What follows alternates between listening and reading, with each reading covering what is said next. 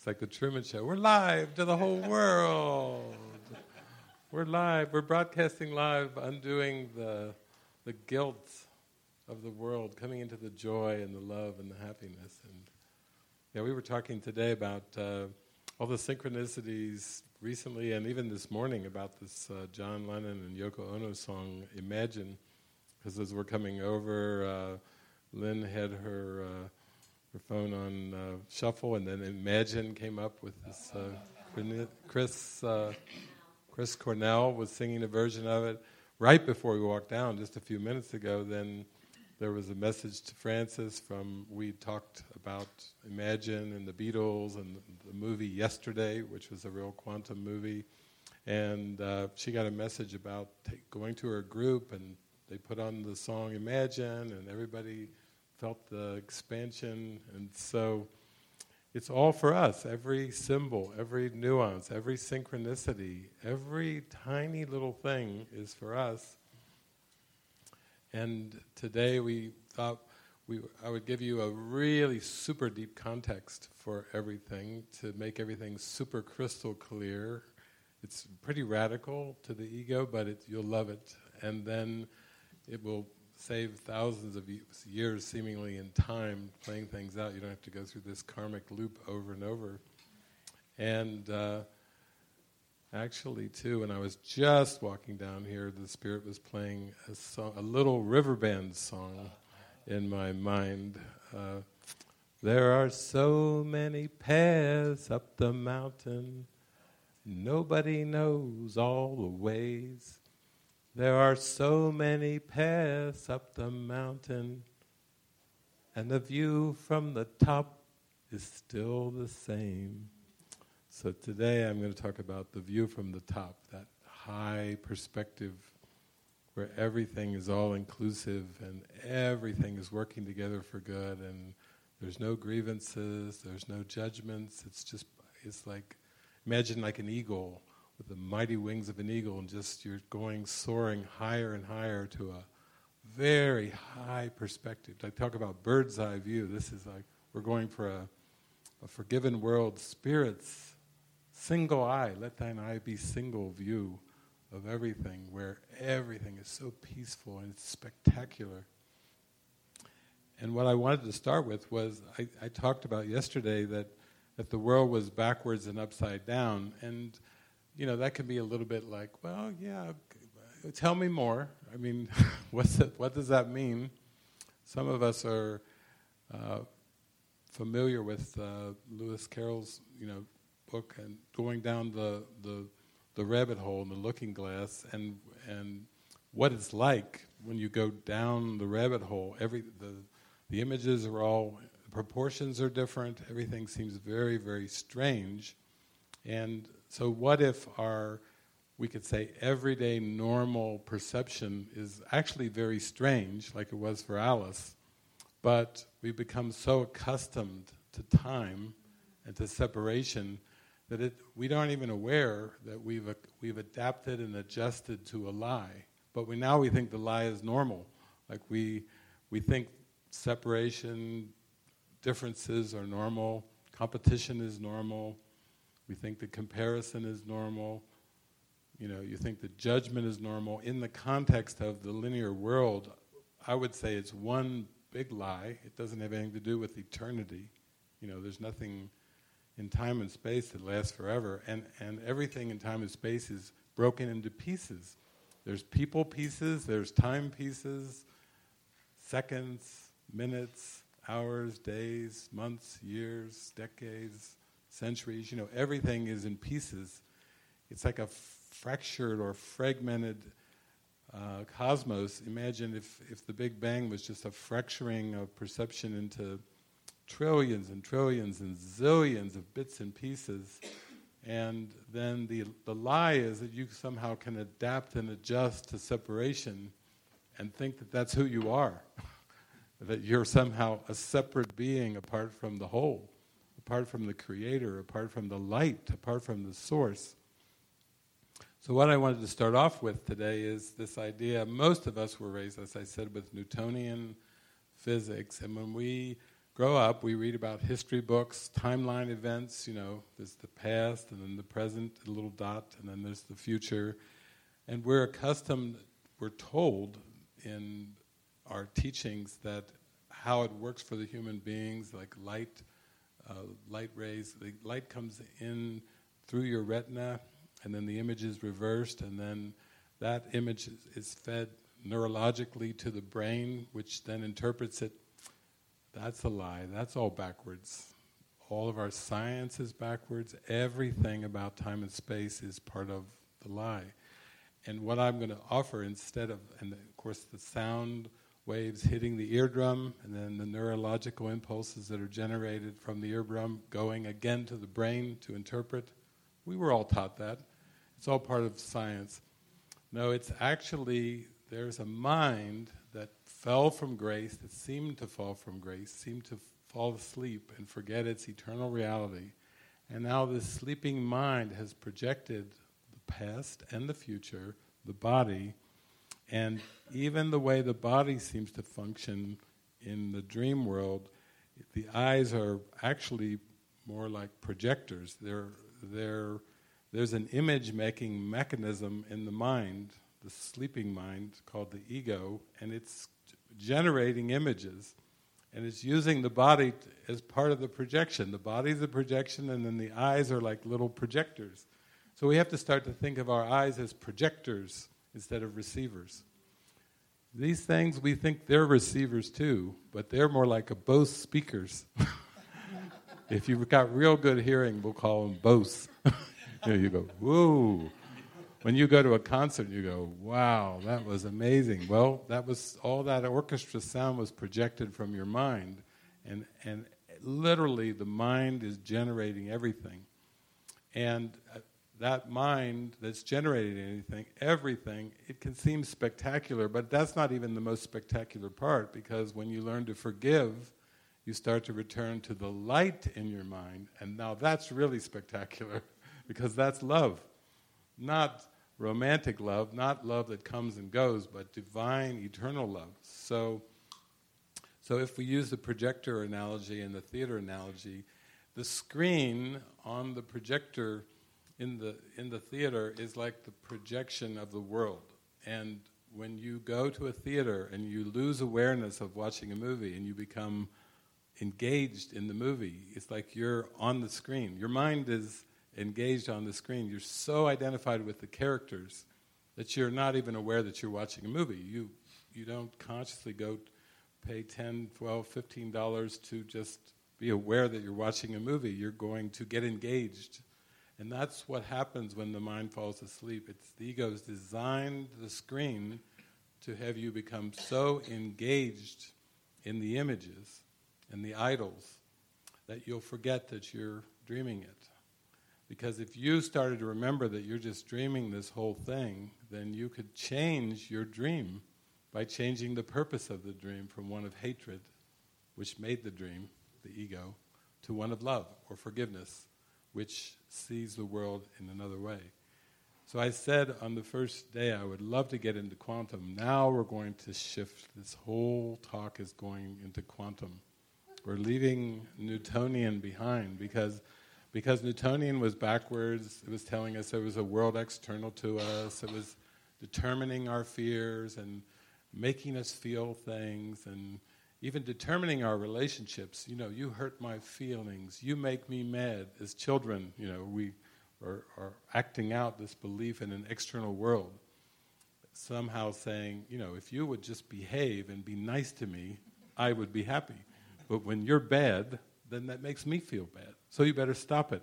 You see how that puts everything out on the world. We're at, we're at the mercy of the images while we're still in Newtonian, while we still think there's an external world.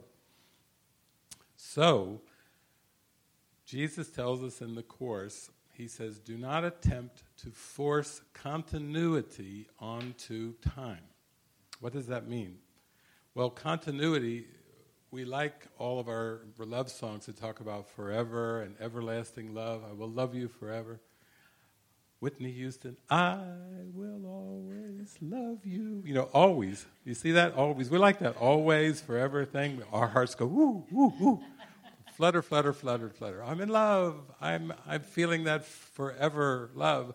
But that forever love is continuity. That's whenever we feel like the world's too fragmented, why do people have to come and go in our lives? Why does everything have to keep changing? Can't ever anything at all be constant? Can't anything be consistent?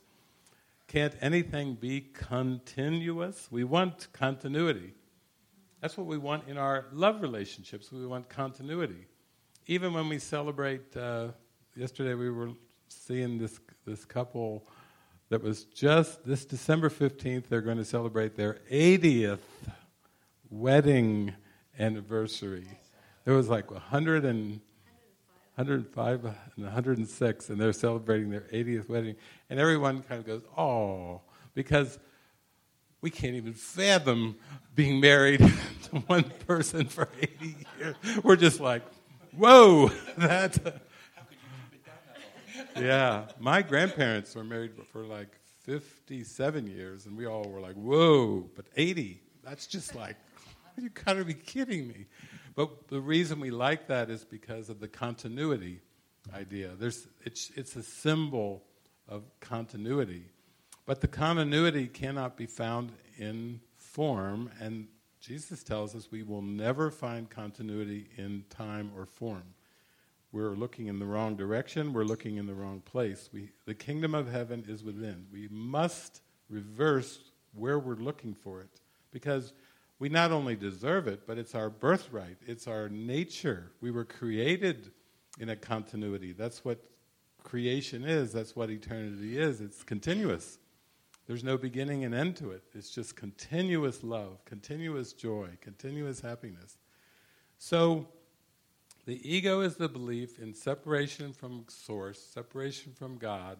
And in our theater analogy, you might say the ego is like the film that's passing over that strong beam of light and projecting the images.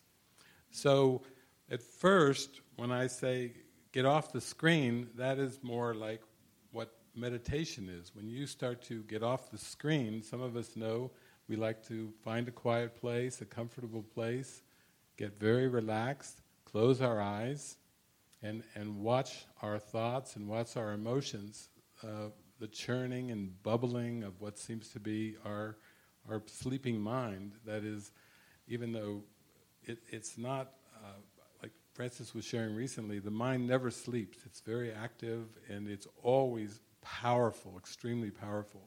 There's never a time when the mind actually shuts off or goes to sleep. It's extremely powerful. All of our thoughts are given this power. And that's how we can generate a cosmos of time and space and all these things because it's the misuse of the power of the mind. It's a miscreation. It's not pure love and light, it's a miscreation. It's, it's image making, it's idolatry um, on a gigantic scale beyond what any of us could imagine. and so to come off the screen in the theater is to kind of what meditation is, is to kind of be able to, to start to practice watching as the observer. And we've got a long way to go from there because just a lot of us know that when you practice being the observer or the witness self, you can practice this for years and decades and maybe get a little bit better at it and feel a little more calm. But it's almost like as long as those thoughts and those images are still given any reality, there's not going to be a perfect, continuous sense of peace. Even meditators will tell you, uh, like Vipassana meditators have noticed that when they have their little conventions, they come together in Thailand or something and they all compare their notes, that Vipassana, Vipassana meditators have noticed is that when they get down deeper and deeper and still deeper in the mind, they come to like a wall it's like a wall of darkness. It's a wall of fear that they encounter when they go deep enough. And they're all sharing their, notes. did you hit the wall? Yeah, I hit the wall too. Damn that wall. You know, it's like they're comparing their notes. Ooh, the wall. Well, we're going to go beyond the theater now, which is where the meditation practice is, and go back in the projector room. Imagine like like your mind was like an aquarium and there's, there's a pump at the bottom of the aquarium that's generating the bubbles, which is the aeration. And, and you're the meditator, so you're getting into the aquarium to watch the bubbles go by and practice just seeing bubbles as bubbles, not jumping in the bubbles. and thinking you're a bubble and thinking you're whatever the thought is, but really it's watching the bubbles. And that's what meditation is, it's watching the bubbles, learning to watch the bubbles with detachment. But there's much more. We're going to the pump. We're going to unplug the pump. What if you could unplug the pump and there were no bubbles? It was all just perfectly still with no bubbles at all. Like that old song, FM, no static at all. Steely Dan, no static at all. FM, still. To come into the projector room and to get into the projector is where we go quantum. This is where we really have to change everything that we think we know about this world to go back to the projector room. This is where it gets really fun because you're going to go down and question all the assumptions in the mind now. Every assumption, even the assumptions about time. Time to the human being seems to be linear, with a past and a present and future. Time to this sleeping mind seems to have two main segments other than the present moment, and it's the past and the future. The past is believed to be already happened, what has already occurred. The future is what has not yet occurred. But both the past and the present, or the, future, are defenses against the present. So all past thoughts and all future thoughts are actually the same in the sense that they're defenses against the now, defenses against the holy instant. And that's what all authentic spirituality is saying. Come fully into the present. Let go of all your concerns, all your regrets, all your worries. Let go of everything. Let go of, let go of it all. Because instead of the past being something that has already occurred, it's simply a projection. The past is a projection of a present decision. That's different than we're thinking that there's an actual dark past that's actually happened. Somehow that we have to get off the timeline and escape from what has already occurred. But forgiveness, as Jesus teaches us, you don't forgive anybody or anything for what happened. You have to come back into an experience to see that it never actually happened. It was just a false belief and a decision that you're making right now that is making that projection seem real. So it's not about trying to go back to the past, because if it's a projection of a present decision, you want to change that decision. Now, there's a beautiful line in Course in Miracles where Jesus says he defines a decision. He actually defines this decision in the mind. He says a decision is a conclusion based on everything that you believe. So, this decision that seems to be projecting a past and projecting a future is based on everything that you believe. That's why Buddha had it right. Empty your mind of everything you think you think and think you know. That's what Jesus is teaching. That's what Eckhart's teaching. That's what all the sages and avatars and mystics have been teaching. Empty your mind. They're really talking about empty your mind of everything you believe. Because if your mind, if we took a pyramid and we inverted it, so it was an inverted pyramid, and the, the big base is now on the top, the point, the apex, is the present moment, and it's your present decision. So everything that's perceived and believed about time is based on this decision that's based on the conclusions, that's based on what you believe. Your assumptions, your unquestioned assumptions, are projecting this holographic uh, universe. And if you come back to the projector room, you start to realize that, as I said yesterday, history would not exist if you didn't keep making the same mistake in the present. So, as long as I'm making decisions that are based on beliefs and unquestioned assumptions, that's what is projecting the past and the future. Time is actually not linear at all. The ego invented linear time, and it invented what it calls the past, and then its present is this tiny little blip that's in between its invented fictitious past and its fictitious future. So it's trying to make the present be this little point, blip of, of powerlessness. Like, oh, you're merciless. You were guilty in the past. The present, the ego says, has no power to help you at all. Can't save the day. The ego is not interested in the power of now at all. It doesn't like that book. it's like, oh, please. You know, there, it says you're stuck in the past, you're guilty in the past, the present has no power, and you're going to be guilty in the future. And that's why we have these fire and brimstone ideas of you'll burn in hell because of all the sins that you've committed in the past that you can't stop committing in the present and are destined to commit in the future and God will punish you and you'll burn in hell in the end. It, you know, you, it's not too hard to even see where the fire and brimstone teachings come from because the ego invented time so that you could only conclude fire and brimstone, you know, that somehow God would punish you in the end for all these sins. Actually, God doesn't know of linear time, so the whole thing is a construct designed to keep the mind guilty because without guilt, the ego will cease to seem to exist. It never really existed, but it won't even seem to exist unless you feed it with this guilt. So, a closer approximation of talking about time is that everything is happening simultaneous. Many of us have liked when we read the Seth material or when we read a lot of teachings, a lot of channeled teachings, they will talk about parallel universes. They will talk about parallel realities.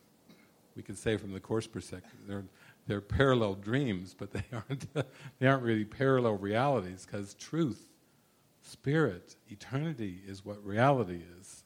And there's nothing parallel about oneness. It's you have to have two before you can have parallel. And then there's even multi. It goes beyond parallel when, when it's parallel dreams or parallel universes. It's a plural. What that is telling us is that it's, it's all happening simultaneously. So, time, a closer, a, a more accurate picture of time would be that it's simultaneous. There are even quantum physicists like Michael Green that have, when they are asked about the Big Bang, they've actually mapped out the entire Big Bang as if it's like a photograph and they'll say, and here's where the human race seems to be on the photograph, you know, where we seem to be. But the whole thing is like a photograph. It's like one instant that we're told by Jesus has already been corrected. So the this belief in separation has already been corrected. You don't have to hope that it's going to get corrected in the future. It's already happened.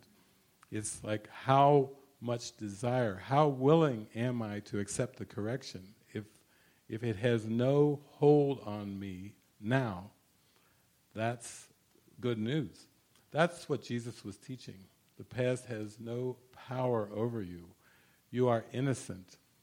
Even when, it, like the, the, when he met the woman at the well and he, he said, go, go fetch your husband. And, and she said, but she said, he seemed to know everything about me, and it's because he's, he's got, he can He's aware of that whole picture. He's aware of all things. And that's why he could just pray. And when he would pray, he only was in touch with innocence. Like when the, the group of men had seemed to catch this woman in the act of adultery and knew that the commandments, you know, had said, Thou shalt not commit adultery. Aha, we've caught one who has violated the commandments. So we're going to trap Jesus because he can't talk about love and innocence when the commandments say clearly you don't do this thing and she did it we we caught her and so they bring her along You know, he's very calm. He starts drawing in the sand and everything, and then, you know, he basically is basically going to ask everybody a question. Let he who is without sin, let him cast the first stone. Because there was one present there, the Christ, which is pure spirit, pure love, and would be casting no stones. And everybody else, all the men, drop their stones. They're ready to stone this woman, because that's according to the law, you know. You break the commandments, you pay the price. They all drop their stones, and then, and then she said, Lord, what do you have to say of me? And, and he basically said, Go your way and sin no more. Stay in the innocence that I'm in with you right now. We are in eternal innocence. We are in the I am presence right now, prior to time. And, and there are no consequences. Whatever you seem to do or not do has no consequences. In God's presence, in God's love, you are innocent. And the only way to do that is to go into that projector room and to go back to the light, to the I am presence. You're not going to be able to perceive yourself as innocent and a time being.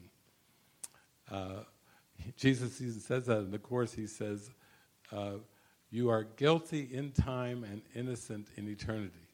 So he's telling us the difference. No wonder we have to forgive the time because we cannot escape for, perceive ourselves and feel ourselves as guilty if we believe we're in time. But we can't be in eternity and time at the same time because one is eternal and one is temporary. How can you be eternal and temporary at the same time? You can't be both. You have to be one or another, and that's what this is about. So, that belief that you could separate then is based on the belief in linear time. Now, the miracle shows that that's not true. That's why we have a book called A Course in Miracles. It's teaching us to think miraculously, and therefore we will perceive miraculously. Perceive miraculously means we will experience that continuity of the moment. We will see everything and everyone is together. It's like the Imagine song. Imagine all the world living life in peace. Imagine everyone in this experience of peace. That's the unified field. That's the, the quantum field that the scientists have discovered. That is, everything is completely, completely connected. And Einstein was onto it. You know, he started to see that time and space were both relative. They weren't absolutes. Humans tend to think of, of time and space more as absolutes, like they're like a creature moving in time and space, and they think of the big picture as time and space, and they think, oh, time and space are absolute, but I'm just a little character that's here for a while and then gone, like all the other characters, just coming and going. Einstein felt and proved that basically time and space were not absolutes, that they were very relative. And you can even see current uh, theories, movies that are all showing this. It's all based on gravity. Like if you happened to be able to transport yourself into a black hole where the gravity is very different, you would experience time and space very differently because time and space are relative and they're connected to gravity actually, the quantum field uh, to Einstein and to all the scientists is very mysterious because it's absolutely connected, and everything that is perceived through the body and, and through fragmented perception is, is pieces. So I love it. Einstein, when he found that everything in the cosmos was connected, he came up with this phrase and he called it spooky action at a distance. Isn't that great? A scientist coming towards God, coming towards love and light, and even Einstein. Ooh, spooky. It's spooky action at a distance. Because why? Because everything the scientists had studied Newtonian physics was separate. And when to them, unification was spooky. What do you mean it's all connected? Yipes! it's starting to sound like some kind of god or something. you know, for a scientist, it could be ooh, the big G word, ooh, ooh. the big C word. Uh, commitment is just to reach the big G. Word. but the big, the, the C is scary because the G is scary too. The big G. We actually have uh, two people from our uh, community. They were driving out towards our monastery, and uh, they were happy, and they were in the car, and it's like a, a, an hour and a half drive from from Kamas, where we have a two hours from the airport. And they were driving and laughing and talking. And it got later; it was dark, and they were driving, driving, and suddenly they looked down, and it was empty. the The car was right on on E, on empty, and they were like, "Okay, we got to pray. We need we need a gas station." And then they drove another mile, and suddenly, on the right appeared a gas station where they had never never seen a gas station before, and the name of the gas station was the Big G. it's all quantum. You pray, you need gas, the Big G of all, not Texaco, Exxon, the Big G.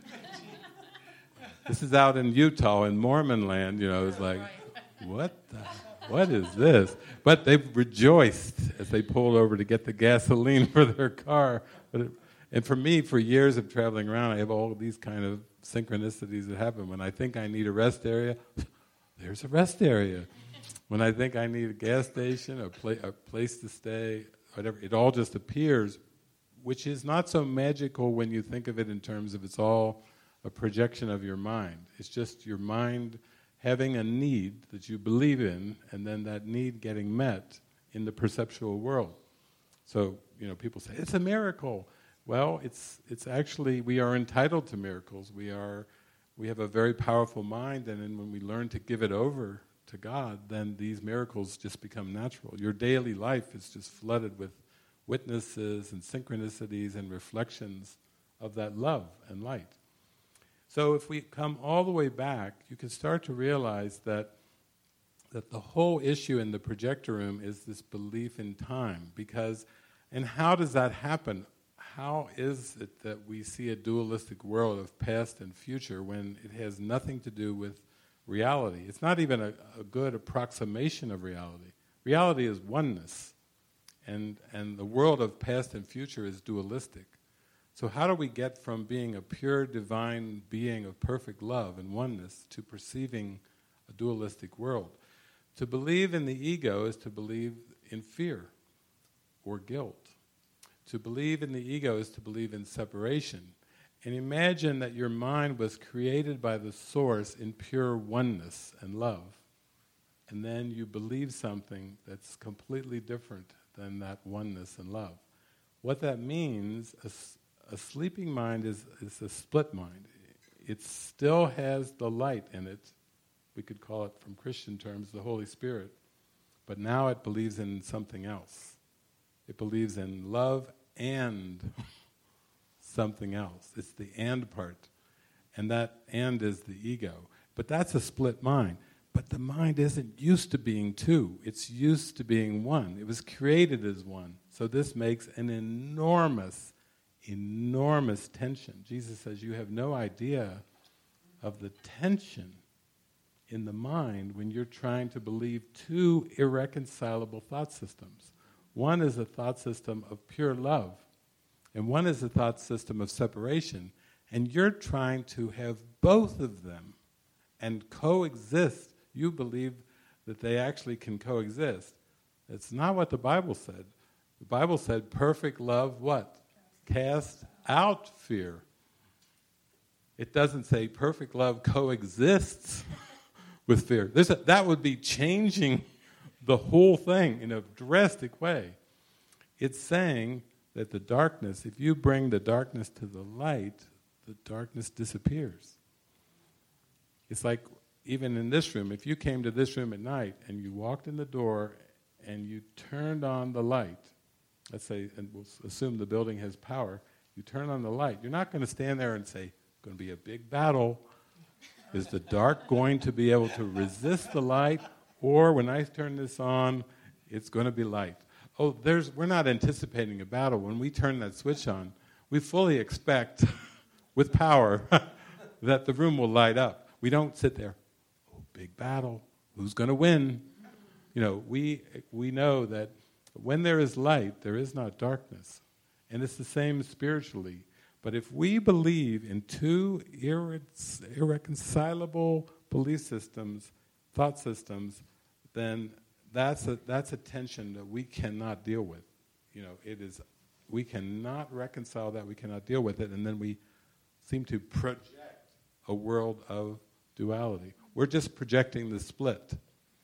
So that's how the illusion of duality seems to come into play, is because you're still holding on to two thought systems. That's what spiritual awakening is, is realizing that, that the thought system of love is real, and the thought system of ego and fear is not real. And that's why Jesus says nothing real can be threatened, nothing unreal exists. Herein lies the peace of God. There is no longer a split.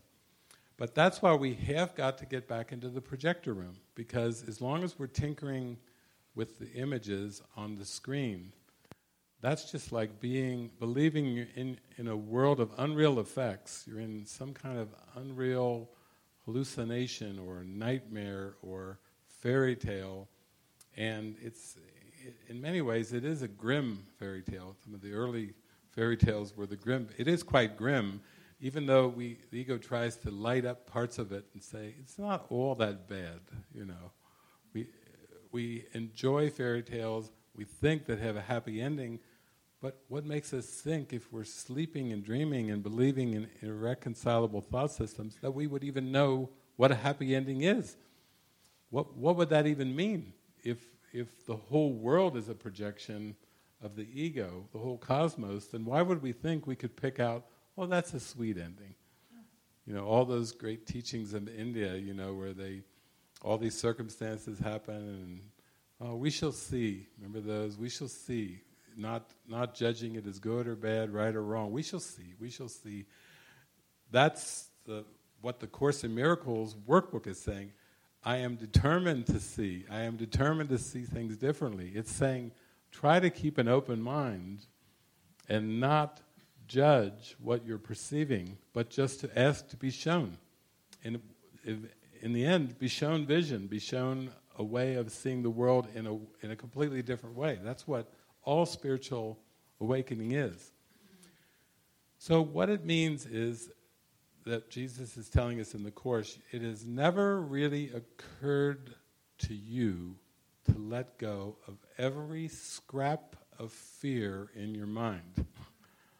I like the beginning of that. It has never really occurred to you to let go of every scrap of fear in your mind, in your mind because if it had occurred to us, we probably would have said, that's maybe that's important. but if it never occurs to us, which means we're so identified with the character, we're just worried about survival of the body and make the world a better place and and save the ozone and save mother nature and do all these things, recycle. We're if we're into recycling, are we really questioning is it really occurred to us? that we need to let go of every scrap of fear in our mind if we're concerned about recycling. You see, if we're concerned about plastic, then it probably hasn't occurred to us that we need to let go of every scrap of fear in our mind.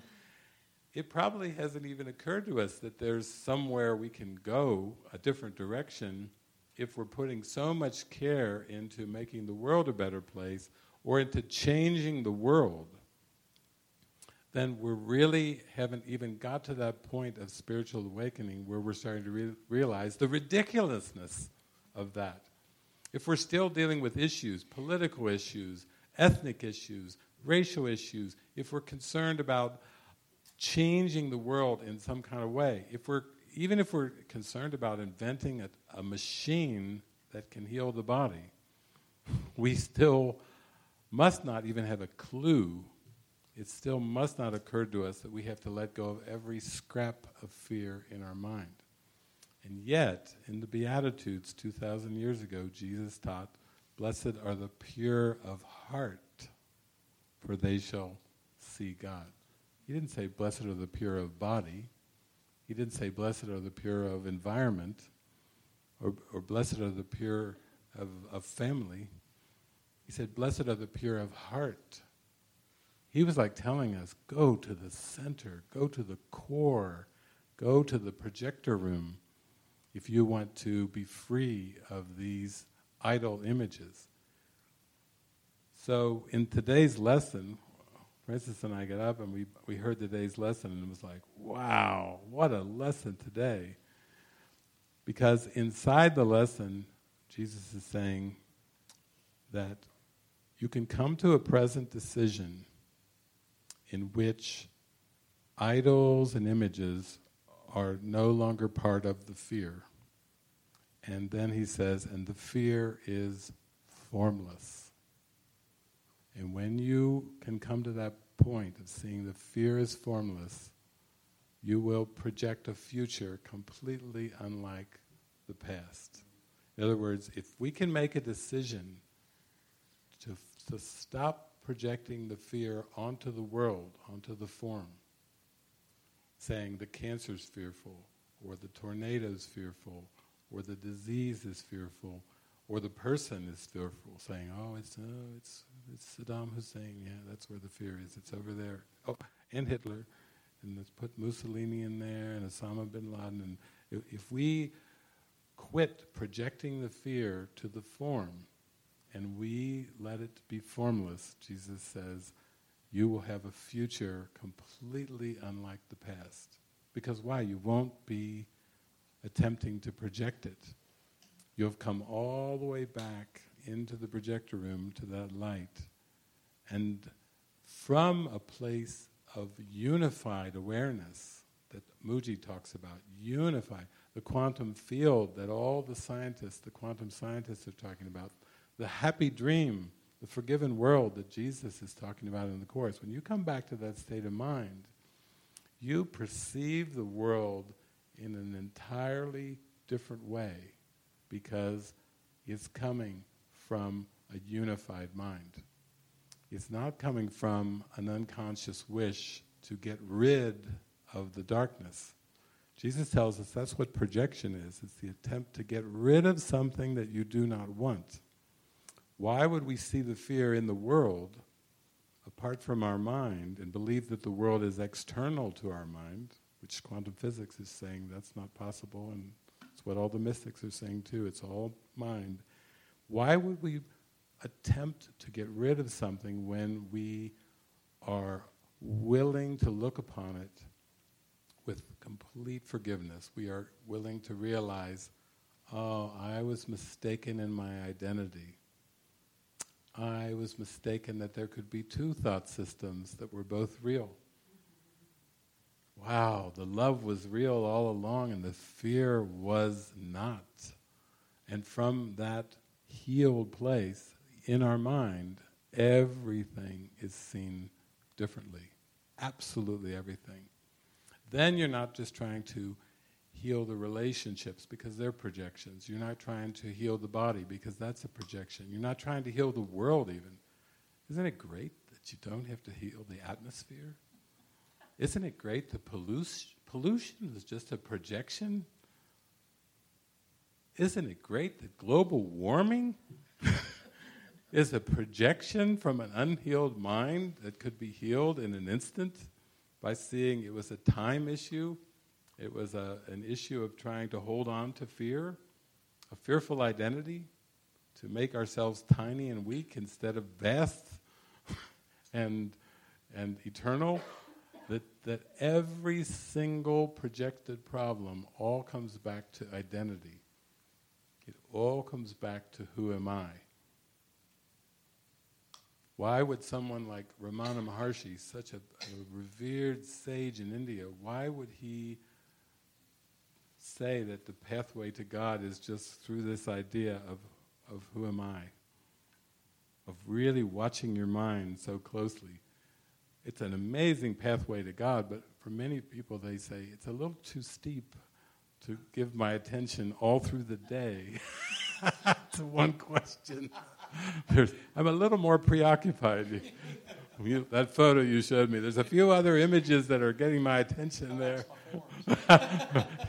Stephen says, I likes my forms. That, that's what makes who am I uh, seem to be a very difficult pathway to God. Yet, Ramana took that path, and he's like saying to the disciples, if you want, you can join me you know, in this pathway. We have a pathway now with A Course in Miracles where Jesus is basically saying, yeah, Holy Spirit, uh, we know that you're seeing a projected world, and we wanted to develop a system where you could practice with all the images in your projected world, regardless of whatever you believe you are, wherever you perceive you are, you can practice this course safely with any situation, any place you seem to be in time and space. It doesn't even matter whether you're in this galaxy or not. Imagine you get to be a real good astral projector and you project to another galaxy, and Jesus is like, you hear this voice in this very different galaxy. You're doing an Alice in Wonderland with a different galaxy. You project it off to a different galaxy, and he's like, okay, here we go. Lesson number one. In this galaxy, nothing I see means anything. it's like he's still. Is it like a new Course in Miracles? No, same course. You're in a different aspect of time and space. My course is the same. Let's practice this lesson. Let your consciousness look around at all the quarks and, and all the, the protons and neutrons and say again, nothing I see means anything. Even if you were in a different galaxy, the course would be the same course. Another thing about the course is Jesus says this course has everything that you need. So it's a complete package. Isn't that comforting? You know, for me who had uh, studied so many philosophies and theologies and and, and sciences and all these things that uh, the instant the course came to me, I could feel it, and I was just like, like I said, oh, I, I have no reason not to awaken now, because it's such a, a, a, complete package that I, I had all these uh, books on my nightstand, and I remember Jesus said, Now you can put them away. Put them away? That's like my identity in this world. I'm a, I'm a leave no stone unturned kind of guy. And you're saying, Put them away. And I, but then when I did put them away, I was like, Wow. And he's like, Now concentrate on these, just do the lessons. You don't have to believe in them, just do them. Just stay with me. And there was, of course, some temptations to go back, but, but, but I read in this. No. Come back here. I've got, this course has everything that you need. Relax. And, and I got so into it that I have to say, I, I was so into it that I didn't even read the newspaper, I didn't read comic strips anymore. You know, I just I didn't read anything else. I just used it as if Jesus was throwing me like a life raft, like I was bobbing up and down, up and under the waves in the ocean, and then he threw a life raft out. And I grabbed hold and I said, Is there anything else? No. this is it. hold on, this is your this is your life raft. You know. Practice this and you will see. Just give me the faith that if you practice this and you give everything over to this, you will come into an experience. And so that is our context. When we think we have relationship issues, we have scraps of fear that we have not been willing to expose and release. When we think we have financial issues, scraps of fear that we have not been willing to expose and release. When we think we have issues around food, what we can eat, what we can't eat. I went through experiences recently where I was over in Spain and and suddenly the body of David just quit eating. I wasn't thinking I'm going to do a fast. I wasn't thinking I will fast for a day or a week or two weeks or whatever. Involuntarily, it just was, it just, the body stopped eating. And then past, well, if you stop eating, you're going to have to go face the, you know, it's some number of days, you're going to have to face this wall of like hunger and, and all these, nothing. just went days and days and days went by, and and I felt a bit like Neo in the when he first goes in the Matrix, you know, where he goes, "These are my those were the good noodles." It was like faded memories, and I was just like, so I'd still watch people eating, and I'd be like, "Oh yeah," it's like a past memory, like, "Oh yeah, I'm eating." It's like a vague memory. I used to eat. And it was the strangest kind of thing. It's almost like if you've been used to something for so long, day after day, month after month, year after year, that there's a little bit of like a, a sentimentality. Like, oh yeah, chocolate. I used to, I used to like chocolate. To, those were the good noodles. You know, it's it's a weird. It's like a, a feeling of like you're. It's like you're starting to see that that memories are projections of that present decision too. That they really weren't there, and you're really not them, and you really weren't any of them, but the, the, but the memories are projections of beliefs and thoughts. They aren't these solid like things that you're hoping to escape from. And it starts to be it starts to get real surreal and real mystical when you start to to see everything is a projection of a present decision. So that's why the mystics and saints have always said, Come, be present, come back into presence, come back into the moment, come back into alignment. We've heard those words, but, but we need a context. That's what this talk this morning is like giving you the almost like the mechanics of entering into the present moment. You have to go back to that projector room. There, there will be no solution in time and space. There is no human escape from, from it because it's a projection of, of past memories. It, it, you're just deciding upon giving the memory a meaning. And in A Course in Miracles, Jesus says, after the fall, memory was a, an ability that you made up that came after the fall. In eternity, what would memory even mean?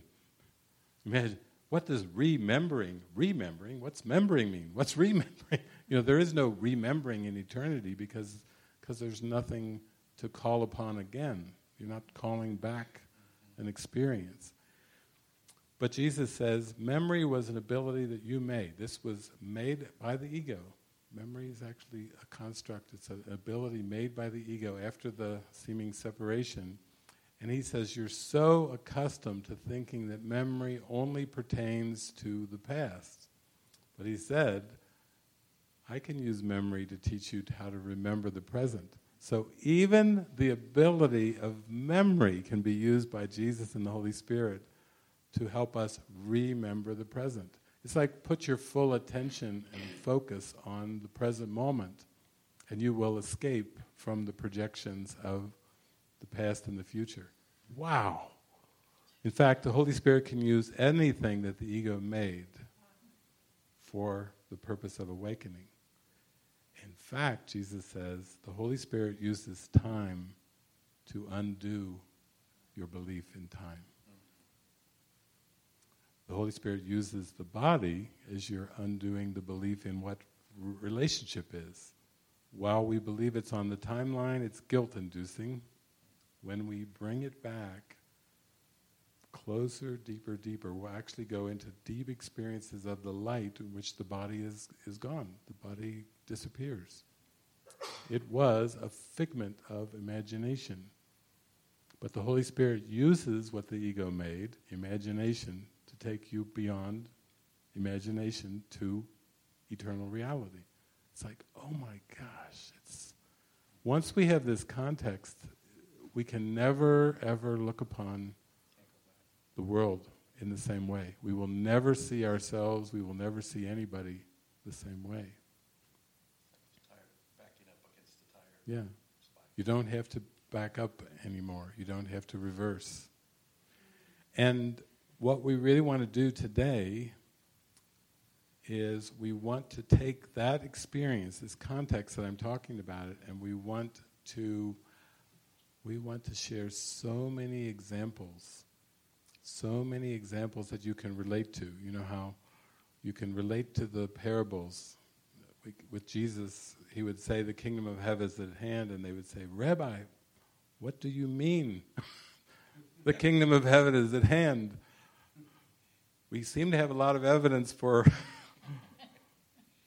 it's something else. It's mysterious. It's gone. It's disappeared. It's not in our awareness, but we have a lot of evidence for that. But you're saying it's at hand. It's here, it's there, it's everywhere. It's another way of looking at the world is what he was really saying. It's it's in everything. It's just but it's a new perspective. And so Frances and I were talking this morning, we were saying that uh, we would we would take a break after the the context and then in case anybody wanted to have a bathroom break, drink and everything, and then we would come back with just sharing experiences that we've gone through where this context has been showing itself to us. Because when we were talking this morning, she was like, wow, the teachings of Jesus 2,000 years ago were so radical. And yet, in what we would call contemporary times, the teachings are still the same. Trust. Trust in God for everything. Take no thought for the morrow. Wow. That's the same thing the Course is teaching, you know, where he's the, the promise section about once you've accepted his plan as the one function you would fulfill, there will be nothing else the Holy Spirit will not arrange for you. And he even says, without your effort. He's basically saying, if you have trust, you put your faith and trust in the Spirit, everything without exception will be handled for you. The ego goes, but, but, but, but, but, but, but, to that. It's like, just like 2,000 years ago, you know, oh, Rabboni, please, come on. it sounds nice, but uh, it's like, you were saying, it's like the Rancher book. Listen, our society, our economics, our, our whole system is, is going to be gone. If what you're saying is true, everything we believe in is going to be gone. And you were saying, you saying, yeah, it'll be better. yeah, because at the beginning, I think I remember when, when we started travel and share how radical this is to really give away, you know, everything that you have developed so-called in life and give the life over to to be guided and people ask whether nope we can't all live like you do if we all live like you do, this society wouldn't wouldn't work, wouldn't function. And and then I was very delighted to to hear that 2,000 years ago, people asked Jesus the very same question. We can't live the same way. We can give everything over to seek first the kingdom of heaven, then all, wait for all else to be given, then the society wouldn't develop. The social, economic, the technology, the industrial is not going to be the same. And Jesus said, You might be right. I actually won't. It will be better. Because the way that even we're still thinking about this the horizontal, the linear development of the society as if it is so advanced, it's so good. Jesus says, This is not your home. Something is, this is not your limit.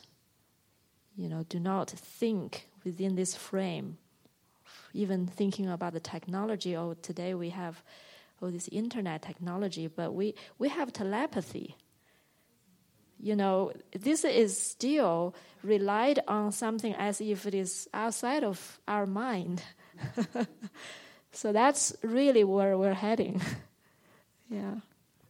You know, to the ego, it's even some of those lines in that move, in that song "Imagine" that John and Yoko came up with. You know, imagine no possessions. You know, the ego doesn't like that one at all because it's like saying no, no, no, no, no, no that's a baseline for time and space, is possession. You know, possessing, possessing time. Even when people think about economics or they think about reciprocity or working for a living, which is a very common experience in time and space for human beings, is working for a living. You do things, you get gifts or, or skills, abilities, you do work in exchange for money, and then you buy things with that money that the body seems to need, and there's a, a built in baseline of reciprocity which is working for a living. And yet, all of that presumes possession. It's like, what kind of world would it be if there was no possession in relationships, if there was no possession in terms of money, if there was no possession in terms of land?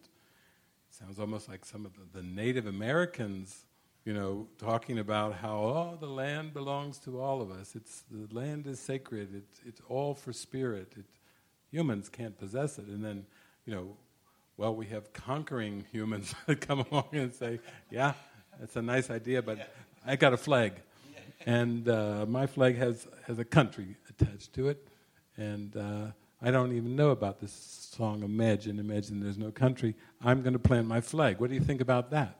And I want some of your corn. And I think you have some gold, some metal in the ground. And it, if I find it, it's mine, not yours. It's not, it doesn't belong to the universe, it's my, it belongs to mine. I'm a citizen in a country. I, I, I'm a certain ethnic. Uh, I have a culture, you know, I'm this way, and you're that way, and you're different than me. And so, this is saying when we come into the state of mind of unified awareness, that all of that was, was an illusion, that there was never ownership of anything. Wayne Dyer used to talk about all the time. He would say things like, Don't think of your body as being your own, think of it as on loan. you you got a lease, you got a little time lease on this flesh suit that it's just there for a while for your soul for your, and for your mind to go through experiences to know itself. That's all it is. And then you, you take it off, like you take off a sweater or a jacket. You know, don't call it my. And that's what the whole song Imagine was about, about you know, no possessions. That's been our experiment, I think, in relationship and living in community because there were like the Essenes and the Apostles and then the Franciscans and then there's Mother Teresa, and there, there have been even communities throughout time that seem to say, let's try to hold a higher ideal. Let's try to go for peace of mind. Let's try to go for forgiveness. Let's go for sharing instead of possessing. When I read the Course, you know, in the early years, I just was like, wow, these ideas are not at all of this realm uh, he would say, ideas are strengthened by being given away. And the more you share ideas, the more you strengthen them in your mind, in your awareness. And I always like this Swedenborgian minister, this slender Swedenborgian minister who his name was Johnny Appleseed, and he would just carry a big pouch of seeds, and he would go around flinging the seeds in joy. And that kind of was like, wow, that's like a role model I could go for, except instead of physical seeds, what if I was sharing ideas? What if I had a wellspring of ideas, of wonderful, light, joyful, miraculous ideas, and I would just go fling them all over the world. I would just share them all. It's a bit frightening at the beginning because I didn't like to travel, but Jesus, He says, oh, I can take care of that too. But that's where going to 44 countries, flinging these seeds for the last three decades, that's where I think it, it comes more into an actual experience where you actually start to take it on. Ideas are strengthened by being given away. He says, even in this world, when you share a possession, you divide its ownership, which you see the divide word comes in. Like if I was with Stephen and I said, you know, let's let's go in partnership and let's buy a, a property or a piece of land down here in Arizona and let's be partners. And, and let's share the purchase of the property. So we'll be co owners. You divide the ownership, but not with miracles. Miracles, the more you give miracles away, the more you give these ideas, these state of mind away, it increases, it, it, it multiplies through the act of sharing and extending. You don't divide anything. In fact, you don't lose anything. There's more of it through the sharing of it. Ah, but if for the property we share it, there's less of it. If, if you owned it and I said, let's go in halves, then I would ha- own half of it and you would own half of it. we'd, we'd have less of it by sharing it. And just think about relationships. What if you started to think about that? Like, there's a part in you that knows inside, spiritually, you're whole and complete. And you, you just need to share your wholeness and completion, your love. And the more you share it, it will grow stronger in your awareness. But that's different than our view of relationships. You know, we think, oh, two coming together, each contributes, and then we have a feeling of more when two are, are sharing it. It's like two coming to one. That's even in our uh, wedding uh, ceremony, you know, vows and everything, where the two come together. And what's that song? Man shall leave his father or mother, and the, we always have to leave something behind and then try to contribute or build something new. And this is saying, no, no, you already have it all. You already are it all. God created you as everything, and you forgot that you were everything.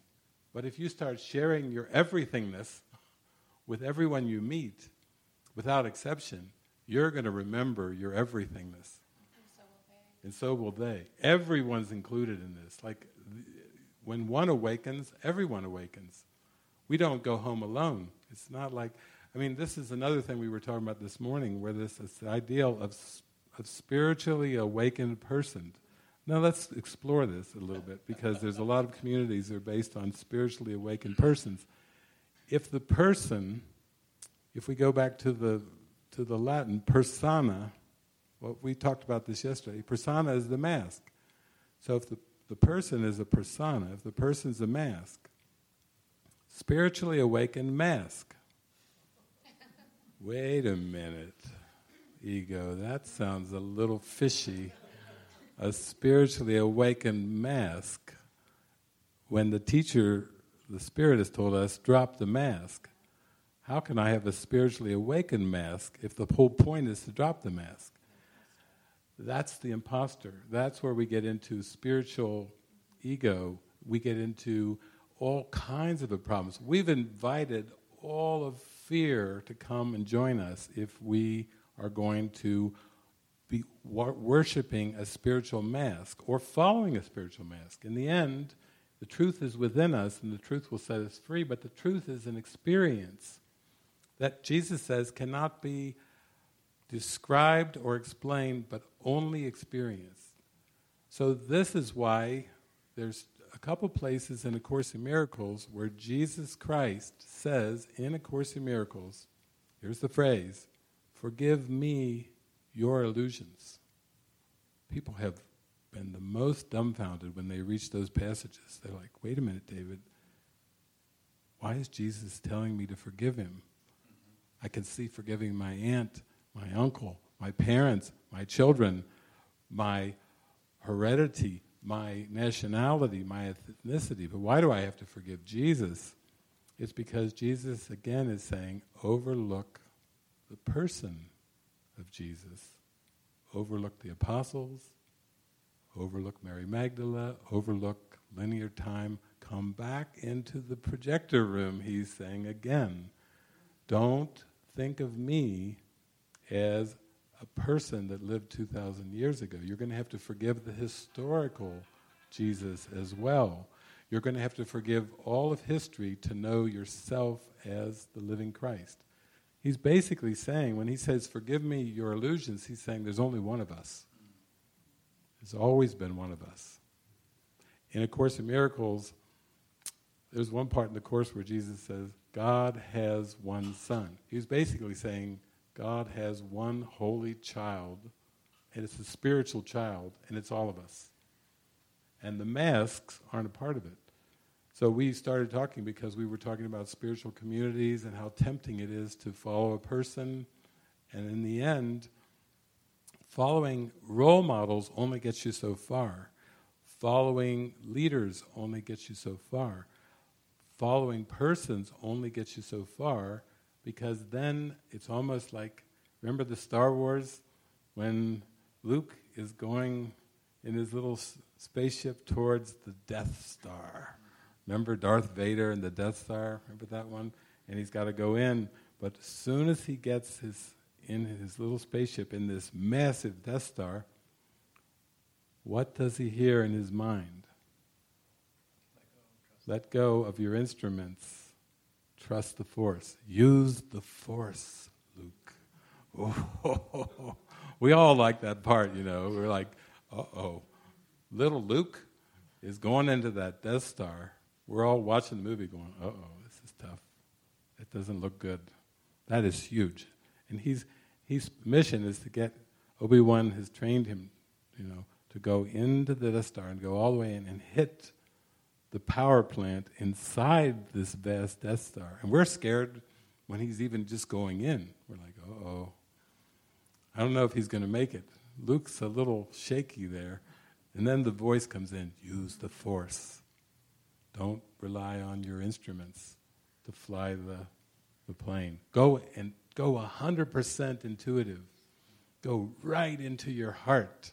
That's the only way you're going to make a direct hit on the center. Because the center of that Death Star was what? That's the projector room. Again, it was Jesus is teaching us through the movies, through, through all these great movies. He's telling us the same thing, you know, use your heart, use your intuition, put total faith in the Holy Spirit to take you all the way to the atonement, to your realization of your Christ self. So, what do you think? We take a 10 minute break and then we shift gears entirely into practical experiences because, of course, we all have those ifs, ands, and buts. those scraps of fear that are going, that sounds really good, but that's what we want to address after the break. and for you live streamers, hang in there. Okay, there it is over there. okay.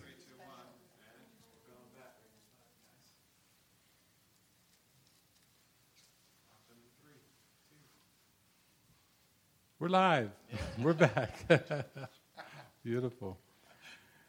Well, I think the beautiful thing about these beautiful ideas we've been sharing is that we can re- resonate with them, but, but again, I've always felt that uh, it has to be practical.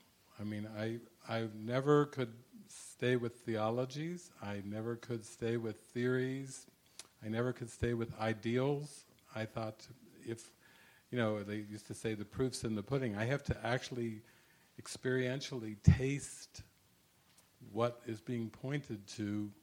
I have to experience it.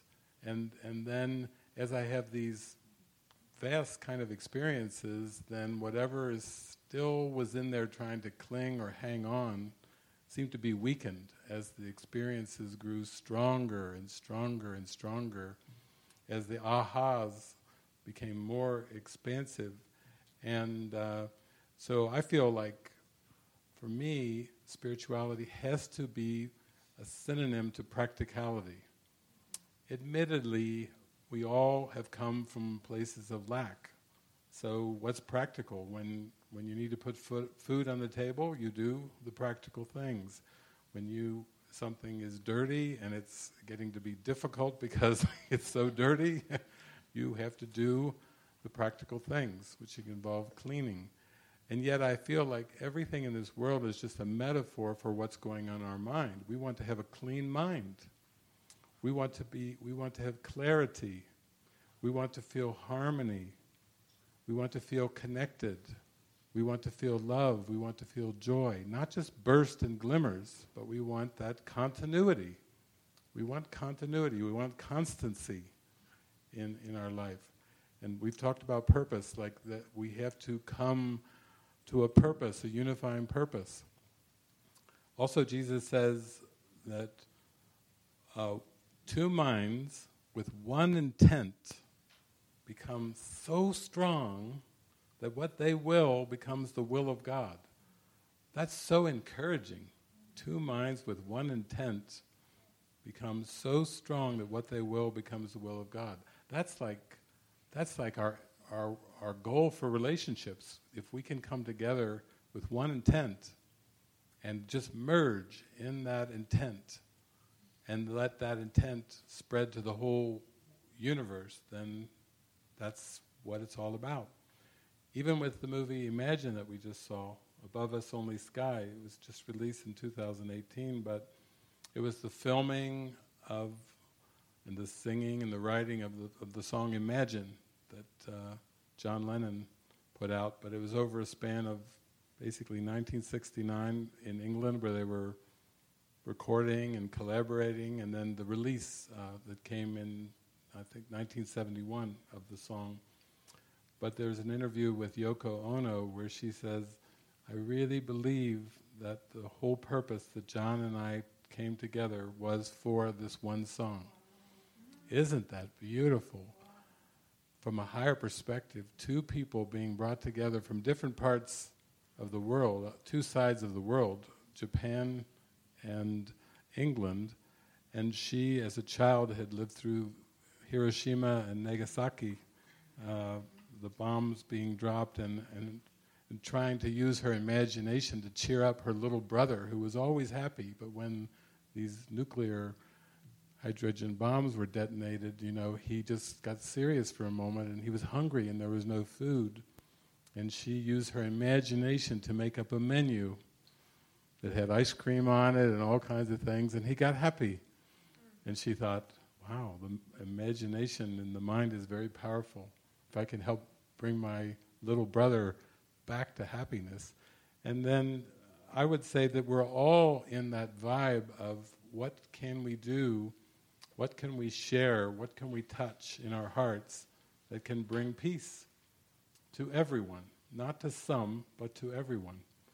So what Frances and I want to do now is we want to talk about our, our the way we live, uh, the way we follow guidance, the, the way we put such a priority. Guidance is like the top priority with everything. So, so we ceased to ask those questions of linear time uh, years ago. How? How do I do it? Because we gave ourselves over to devotion to Jesus, the Holy Spirit, and to listening and following and living by that guidance and that guidance alone. Letting go of past references, past learning. And uh, we were talking about the parable from the Bible of the, the sower, where the, the seed that's sown is the, is the Word of God, and sometimes it lands among the thorns and the thistles and, and gets plucked out. Sometimes the seed lands on the rock where the, it can't penetrate to grow roots, and so the seed passes away. Uh, and really, what we'd like to focus on for the good of the whole universe and the good of what we're sharing here is, is our parables of the seed, the Word of God, landing on fertile soil, where there was receptivity, where there was willingness, where there was my way has not worked, but this is too precious uh, to let the seed go to waste. This seed has been implanted in our in our hearts, in our minds, and it is meant to germinate, and it is meant to bear much fruit, much much fruit, and so we can maybe roll it back to, yeah, just the be- the beginning times of when we first came together, and and uh, I like to do that oftentimes too, because Frances had seemed to reach a point of what the world would call pretty successful life in the world, you know, where the world says about economically and where you're secure in your relationship and secure in the things of the world, almost like the world would say if you reach a certain self concept, it's a vicious world, but if you attain a certain amount of success, in terms of what the world would call worldly success, then the, then there's lots of adulation. Oh, you've done it. You've you've achieved. You've you've met the world on the world's terms, and you've succeeded. And that's kind of back to that old mentality of of dream your dreams, follow your dreams, succeed in your dreams, and you're the winner. And actually, so Frances was very much of a winner already in terms of the world when I met her and yet, even being a winner in the world, there's something niggling and nagging uh, that's much deeper, that is not completely satisfied with, with the successes and the meeting the world on the world's terms. There's something that's still off, that's still not fulfilled, it's still undone, needs to be undone or still needs to be addressed. And maybe we start at that point. Okay. Well, um, I was just talking to Newton a little bit in the break. Um, I was in Australia. I just finished my MBA degree at the time, and one day I think I was I just got hired by this big company in Australia, and one day I was walking um, during lunch break in a nearby park, and I was just ha- having this question. I thought, is this where I'm supposed to be for my life? Am I supposed to be here, or am I supposed to go back to China? And then I have this question in mind, and I heard a loud voice, audible voice coming from the sky. Stay here. There is something big for you. Wait. And always when I never really talk about it so much because looking back and talking about it almost sounds stupid, like a voice from the sky. But in that moment, it was so natural. It was the most natural thing. I thought I had a question, and answer came in a very loud, audible voice from above. And in that moment, I had no doubt. I looked up. I said, "Okay," and that was it. Settled my mind. I stayed, and didn't know what was the thing I was waiting for. But I, I was in my mind. I know I was waiting for something. Something is gonna happen, come to my life. So many, many things happened. I started my own business. I even came across A Course in Miracles. And every single time I checked within, is this the thing I'm waiting for? Seems like it's a destiny, something I'm supposed to to encounter. The inner answer was always no, not even Course in Miracles. Like, what is going to be bigger than A Course in Miracles? So I, yeah, with A Course in Miracles, I was just so passionate. I was in a group. Um, we meet once a week on Mondays, and I feel it was just it's not enough. I want to talk about it all day long, every day. So I started a, another group myself so that I could do it.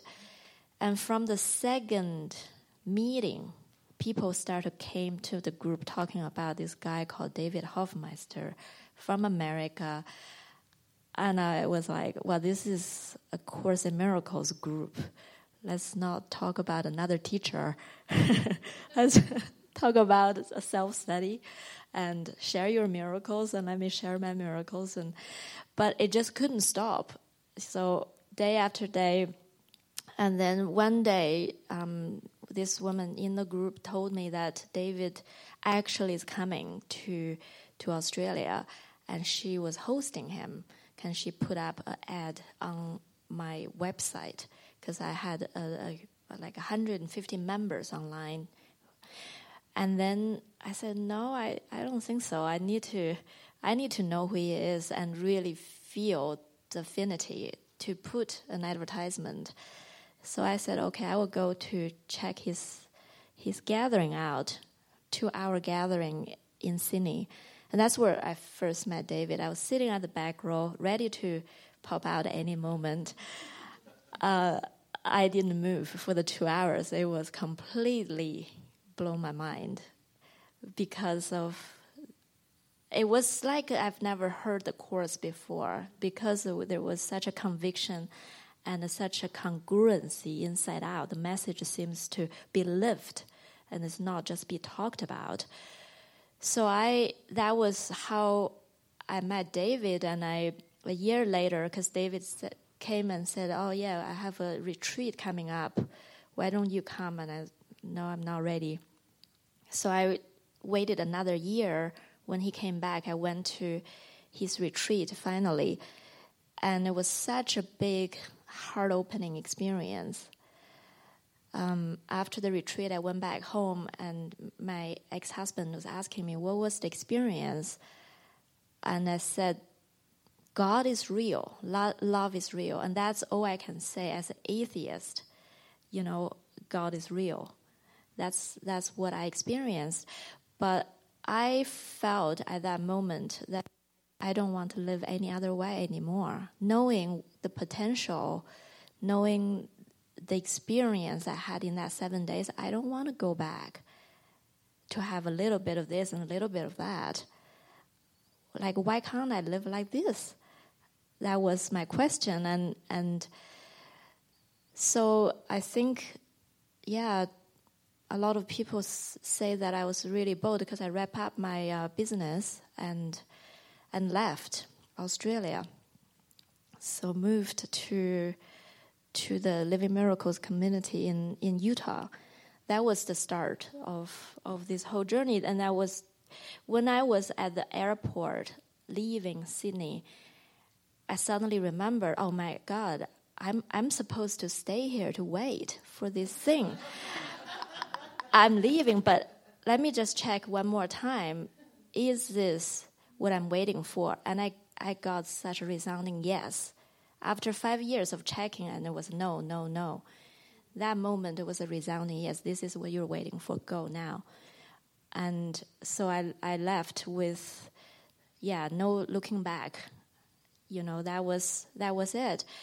But I think for me, um, it was really the, the, the miracle in, in this all is that I really see Jesus is in my life in a way that, you know, the closed mind couldn't see. It's only when I started to choose, okay, I want to live in such a way. I want to live in a miraculous way. I don't want to settle for anything less anymore. And it's in that constant choosing, the mind started to open up to see more and more that it, wow, I always have lived in miracles. Jesus has always been here with me.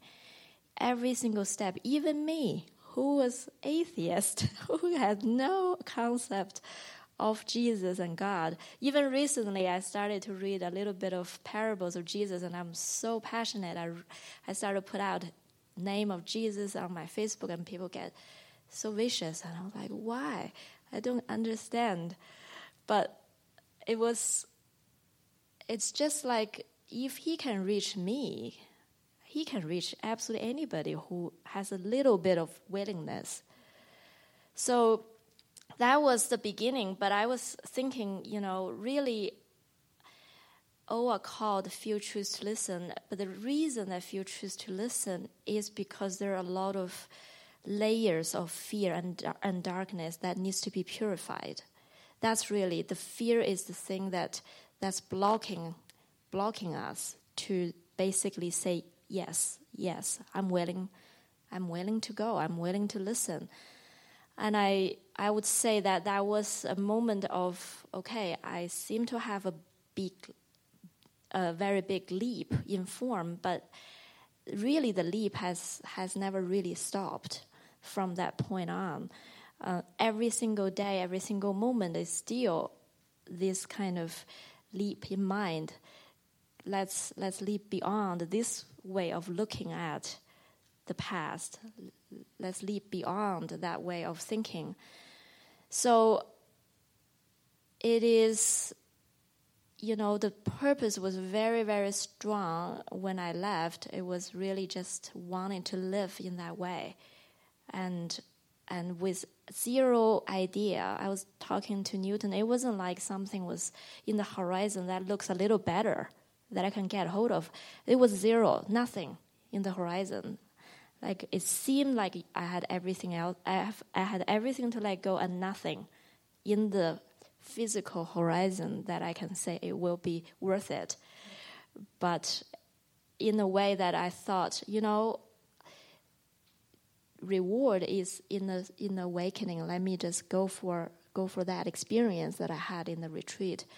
So so that was the very beginning and and what happened in the in the years to follow it was very steadfast mind training and what is the mind training it is really this steadfast practice of listen and follow the Spirit's will and also see where that I have preference and I have resistance and I don't want to ask. I don't want to pray. I'm scared. It's just a journey of step by step looking. And I would say that I really understand why Jesus came 2,000 years ago, did only three years of teaching, and the rest of his teachings are completely done through demonstration in his attitude because that's really where where you know it sinks in in attitude in the living demonstration and i would say that 2000 years ago it was radical today it's still radical because he didn't really adjust his teaching to change to the construct of the, the laws and the society 2000 years ago for it to be accepted and he does not shift it to change to fit in the mode right now. It is completely beyond. And so when when I came together with David, it just to be able to watch someone like a demonstration. That was very very profound for me because there's so much you can think, take in in words, and then you watch in the attitude what does that mean to live in a state that there is no fear? What would you do if you don't have fear? How do you make decisions? What are the decisions that are made from a state of mind that is beyond fear? This, this is amazing. But I just give you one concrete example because yesterday we watched uh, the movie Take Me Home. And I was watching the movie with you for the maybe 600 times. And and I was thinking, I was watching it for for for almost like for the first time. I started to see, wow, how many layers are operating all at once. Because there was a 30 day mystery school, Tabula Rasa Mystery School, which we didn't talk too much before the movie. I hope you got it. There is a, retreat setting going on 30 day in the monastery where we invite people, about 20 people from around the world to come to have a living experience of what it feels like to live completely spontaneously, completely with the spirit. Um, listen and follow. So that was a con- con- context there.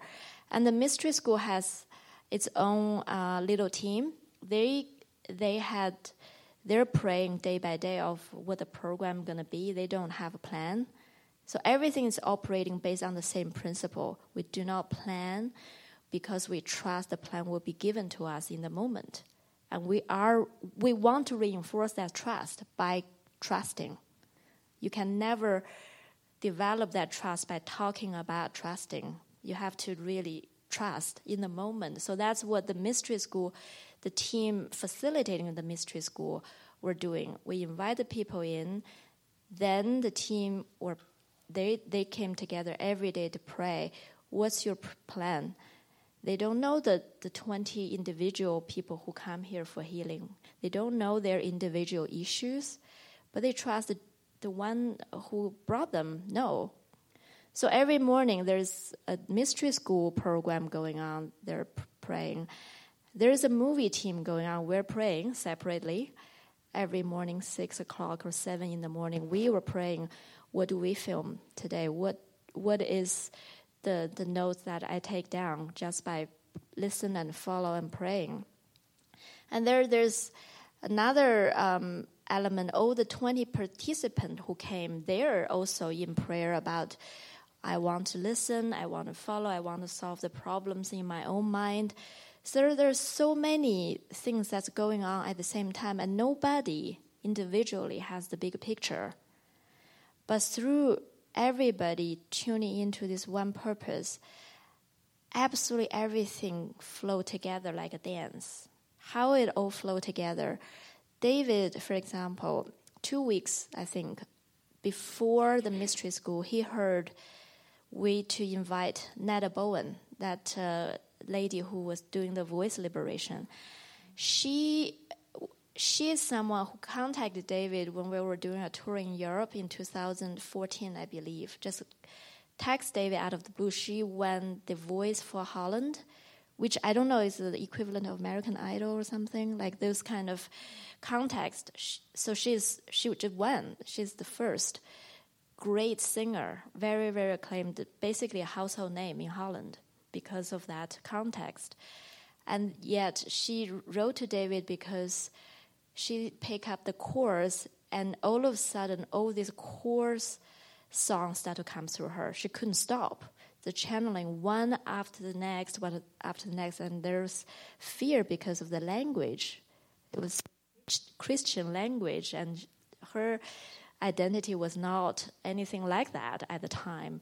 So, so she wrote to you, and you called her straight away. And um, and then before the mystery school, that's three years after, David felt the, the, the prompt to, to invite Nada to come. So Nada came, never, never done a voice liberation in her life before. And so nobody, like, we're all so clueless of really the bigger divine plan, but we don't really attempt to know from the perspective who know the beginning and the end and everything in between. We were just like, okay, invite. Annetta came. So we we we have this this amazing singer available, and she said I can probably do with liber- liberation, which she studied for two years with a teacher, but never done anything like that.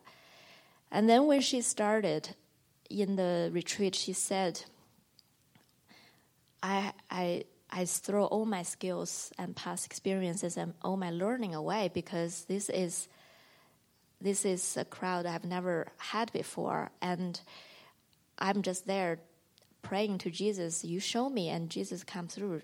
Tell her what to say, what to sing, what to invite, how to basically facilitate one session after the next, after the next. She was the the, the main one that was blown away completely because she knew she didn't do it.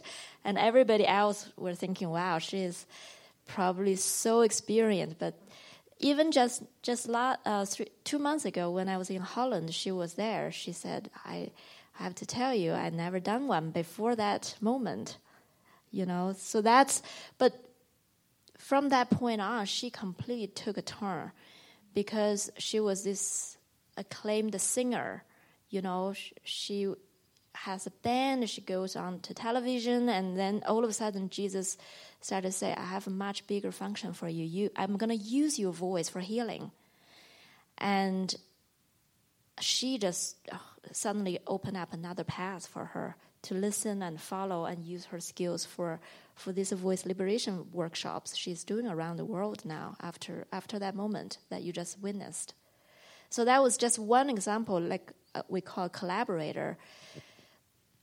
And but this is this example is is like it applies almost to absolutely every single one on the film team and who came to the Tabula Rasa Mystery School.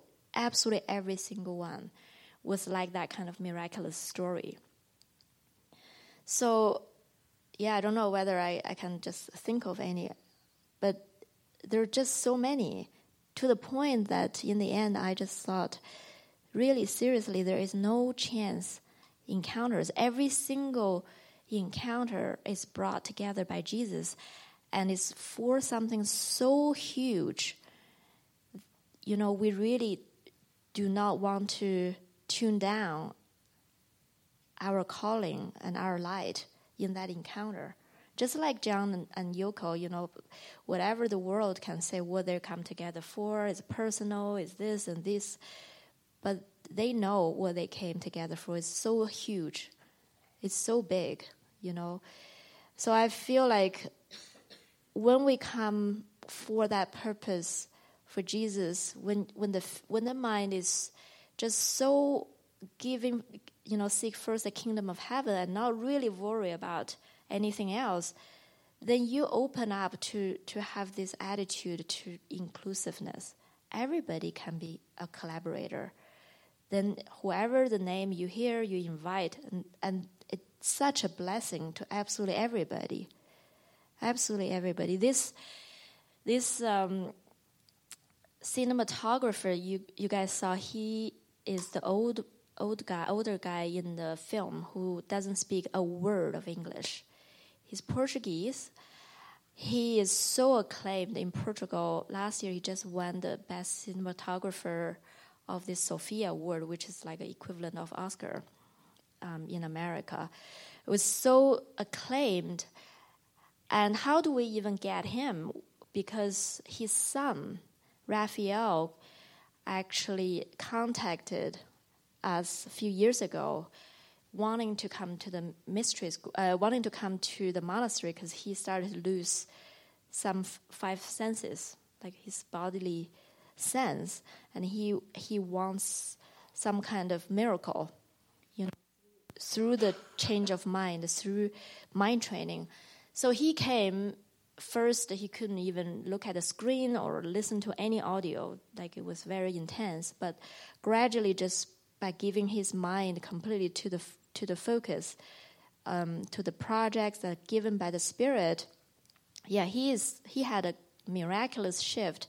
Then he went back home, and then we got a, a, a I mean, we got an application for the mystery school from Raphael to say he wants to come to the mystery school, and we were like, oh, isn't Raphael's father this amazing cinematographer?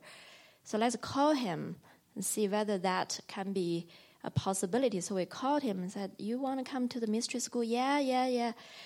And what about your father? Because we're going to have this film project. He said, Funny you ask, because my father marked his whole month of May empty because he is so busy. Like he's still working now in his 80s because he heard to, to go in silence for a month. So we said, okay, we get them the ticket. Then we realized it was another Raphael who applied. The mystery school, we called the wrong Raphael. But, but it doesn't matter because they came. It was like, it doesn't matter because Jesus has a way to to send the people. That's you know that's exactly why after six years of waiting, I know without a shadow of doubt this is the time, because people come, you know, not through like a striving. I need to make this happen. We have to have a film. We want to have a message to to have a message to share. No, it, it really does not come from any of it. It's like Jesus says, the time has come is this month. I arrange the context, I arrange the location, and I send the people. So you just get ready and let's go. yeah, it's kind of interesting because it's like from the human perspective, it seems like a vast cosmos. It's a vast world. There's there's so many layers and levels. It's extremely complex. And just navigating yourself through time and space as a human being seems to be an enormous task. You're faced with many difficulties every day, a whole set of problems. You maybe can tackle a few of them. Then the next day, you've got another set. Even if you've handled all of them, you get a whole set the next day and the next day. And we get accustomed to this as a stressful human condition. Meanwhile, that's not what's happening at all. I call it JC Central there's JC central casting is way back in the mind, and Jesus is literally arranging time and space, and you don't even begin to understand what that means. You know, how many of us grew up in a at, at the dinner table talking to our parents, like, "Hey, I want to." I want to be a miracle worker when I grow up like Jesus. Yeah, uh, okay, let's just be a little more practical than that. Uh, you can be anything you want to be, but just not that. I mean, that's just like, come on, back, get back on the planet Earth here. Uh, but I have a feeling that if I'm just a miracle worker for Jesus, He'll arrange time and space for me. I don't have to get good grades. I don't have to get into college. I don't even re- actually need education. I just need divine guidance and prayer and everything. Well, where did you, did they tell you that in Bible school? I'm going to call that church up. You know, I mean, I, I support the church, but I mean, that's getting ridiculous we don't really understand until we get into the listen and follow that there is central casting, casting all the characters, And so that's what the last 30 years has been for me. I just go around the world over and over and over. I meet all these people. I get these intuitive feelings about call so and so, invite so and so. Jesus tells me that he wants his Course in Miracles in South America, uh, but it's too expensive shipping it all the way from the United States. So I go down there, I meet a businessman in Bogota, Colombia. I said, I think we're supposed to get the Course printed at, so people can afford it down here because Jesus is telling us these ex-Catholics, basically people that are really devoted to Jesus, but they don't have their their finances. The currency is much weaker, the pesos. So I joined with him after two years. We, he says, "Here's the book. We got it printed on Bible paper, thin Bible paper. It's a little smaller, easier to carry, not three big heavy books, or it's, it's just that, and then distributed all over South America. So it's not like you just sit in." your house and you pray for miracles, there, it's like the body is like a, a marionette. And you can either give the marionette over to the ego, the fearful thought system, which will bring a lot of stress in the mind. The ego uses the body for pride, things like fame, recognition, pleasure, and attack. Ego never tells you that when you use the body to seek for pleasure, you also are bound to pain. Because pleasure and pain are part of that dualistic system where you think, ooh la la, I'm just going to maximize my pleasure and then who knows what comes next. Maybe I die. Well, the ego doesn't tell you that when you use the body to seek for pleasure, you bring painful experiences. You draw the, the opposite. The ego invented the pleasure to keep you tricked and enamored with the world to think you can find a haven in the guilt, you know, and make a pretty good life and then take your chances with an afterlife or whatever comes next. Maximize pleasure, minimize pain. Not going to work. Won't get you. Won't set you free. Uh, pride, pleasure, and attack. Of course, when you use verbally physically, when you use the body for war, to attack, to kill, to harm, to maim, or whatever, that's just reinforcing guilt in the mind. But when you give the body, the marionette, over to the spirit and say, use it for your purposes, the spirit will use it just as a means of communication to heal, to bless, to laugh through, to hug through, to smile through. We know how that feels when you feel connected and you feel like you're part of a greater purpose and you feel in alignment with your source, then in that sense the, the body will be used like a marionette for as long as it's needed for the mind to realize its spirit, its unified spirit, and then the body, the marionette can be set aside at that point. So for me, when I got into this devotion, then it wasn't I just, the body was just sitting on the side. It was like the marionette got used to speak the word of God in many cultures, many countries, many places, over many, many years, all for me. Jesus is like, just remember one thing it's always your lesson, it's never anybody else's lesson. you never have to say, This is your lesson, listen up. No. Jesus is like, Oh, no, for, no it's, it's your lesson. It's always your own lesson in forgiveness. You never actually really teaching anybody anything. You're just letting the miracles come through to cleanse your mind to come back into alignment with the will of God, to, to, to know God's will for happiness, for perfect happiness. That's the simplicity of it. So, what we've discovered though is it's amazing with the central casting because everywhere we go, I mean, I've been active actually on six continents, and every continent I go, it's almost like to me going to a new planet. I go to continents where I don't speak the language, I don't know the customs, I don't, I don't know the currency, I don't know their perception of time. You know, the perception of time in Switzerland uh, is typically a little different than in Mexico. You know, we just came from Mexico. In Switzerland, everything's precise. And three, two, one, and there's the train. Uh, in Mexico, it's mañana, mañana, mañana. Nobody cares. Isn't it late? What is mañana, mañana? You know, they they they don't even have a word for t- tomorrow. It's mañana, mañana. When will my shoe be fixed? When will my sandal be fixed? Mañana, mañana, mañana. Will it be ready on Tuesday? Mañana, mañana. You know, they don't care. Happy, happy, but they've got a whole different perception of time. The funny thing is when we go to all these different places, cultures, meet all these people, we don't need to know. Jesus is like, just like in the Matrix, you know, I, I can guide you, but you must do exactly as I say. Don't think that there's a problem, I will handle it. Don't think that there's something you have to learn, I will show you. Don't rely on your past learning at all. I had 10 years of university, I had undergrad, I had graduate school, I had learned all these concepts, and Jesus is like, ah, we've got a lot of work to do. You're going to have to unlearn all of it now. Absolutely everything you've ever learned from the past in order to come to that present decision that we're talking about. And you, we do it through guidance. So we were guided together. In fact, all of our relationships have been through, come through this guidance.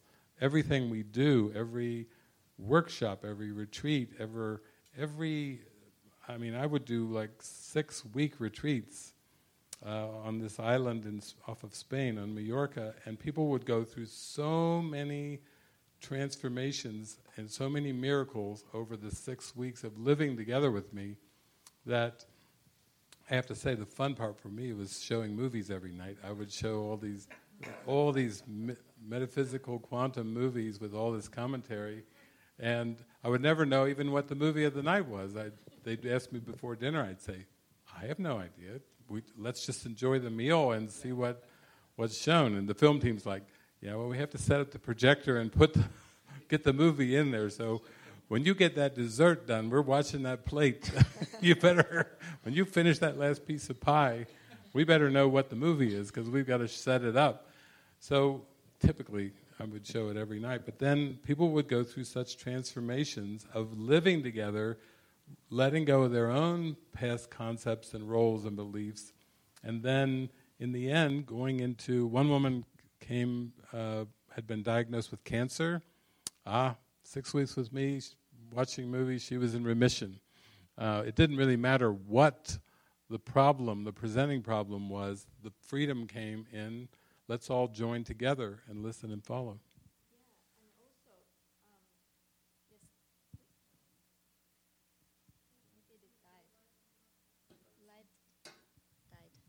I think it is also just stepping, stepping back and let him the, lead the way together. Because if if I knew this is the way we're going to live together, basically no plan for anything, even a big retreat, a big retreat for people who come with all kinds of problems, and we're the one who invite them to come for the retreats. Zero plan. Film the retreat, zero plan. It's going to be chaos according to the ego. It's going to be the chaos because we have to control. If there is no control, if there's no conscious control, it's chaos. That's to the ego. Everything will fall apart.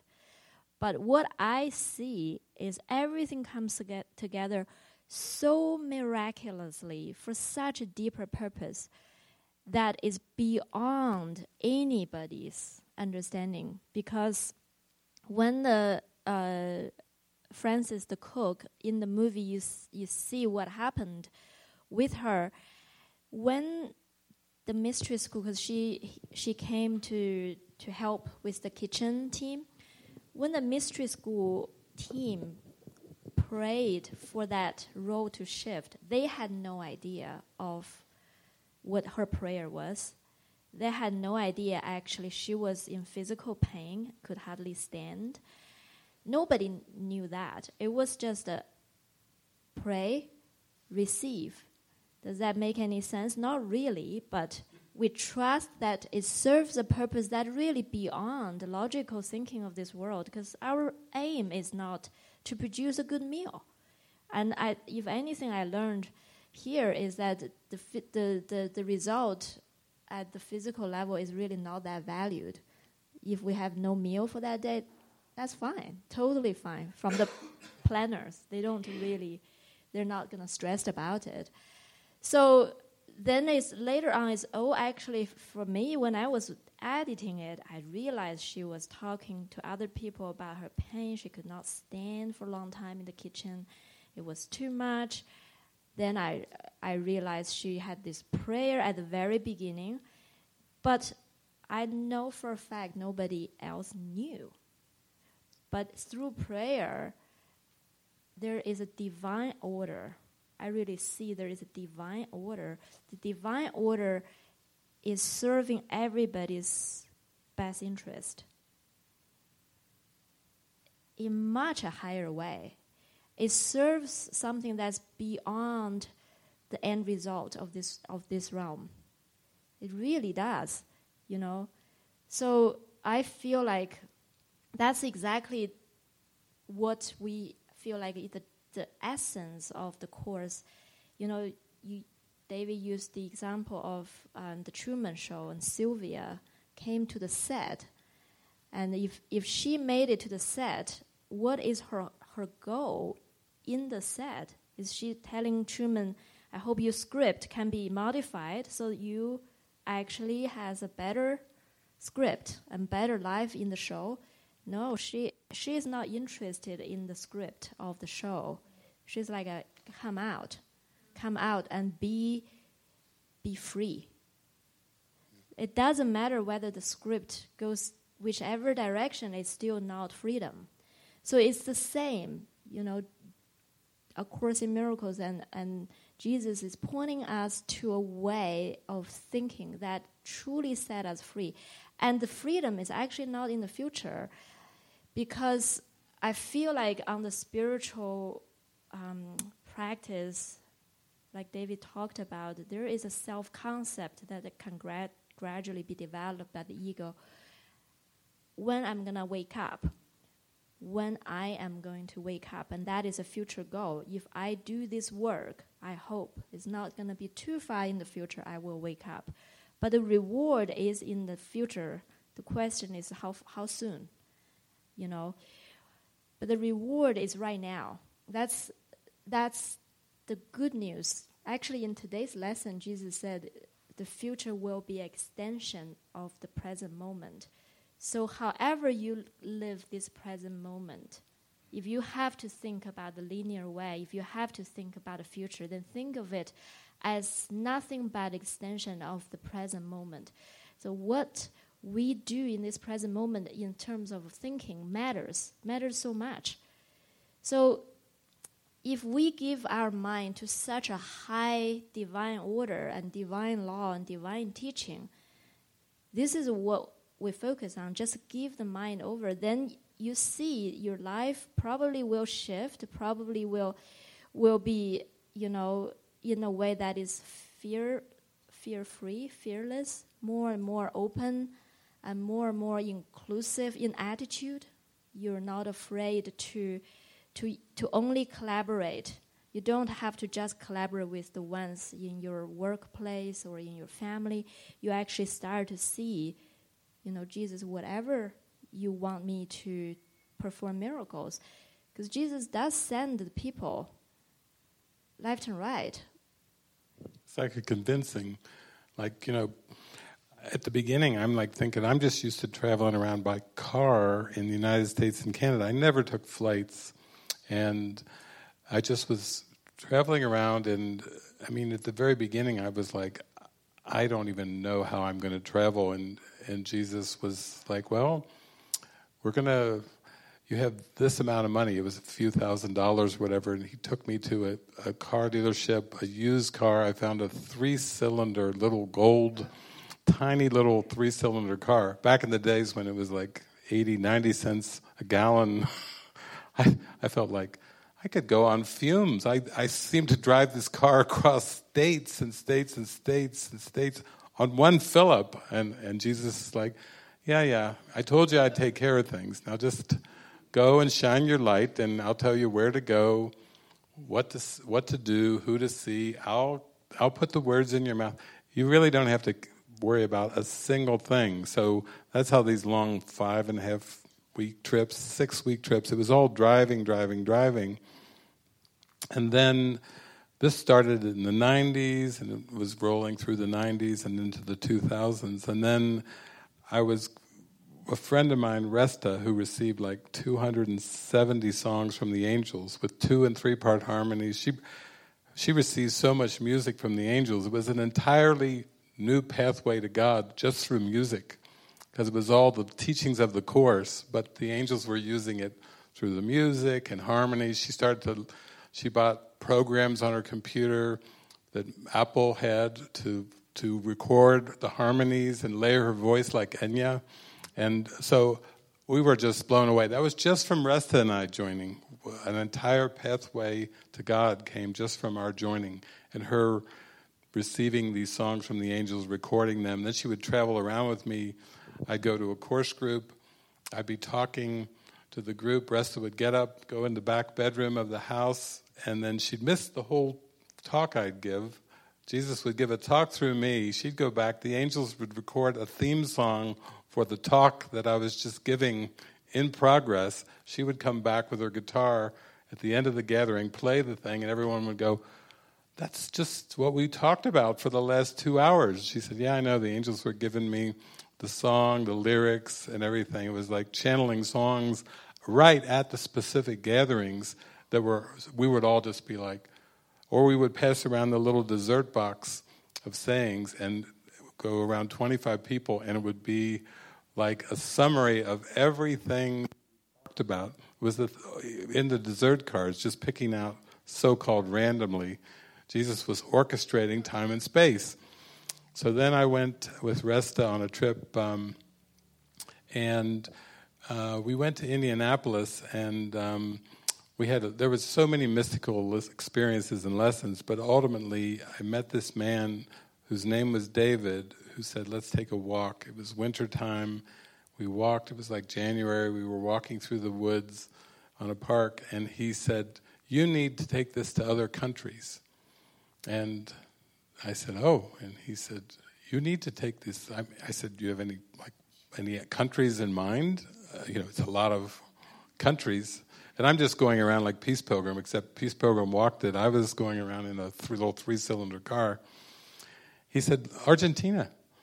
And I said, Well, I, I, have, I think I need a thingamajiggy to go to uh, Argentina. And he said, Passport, David. It's called a passport. Talk about clueless. You know, I'm like, because I, I said, okay, well, what do you need for a passport? He said, well, you need a birth certificate, and you usually do it through the post office. And, well, maybe you should expedite it. because.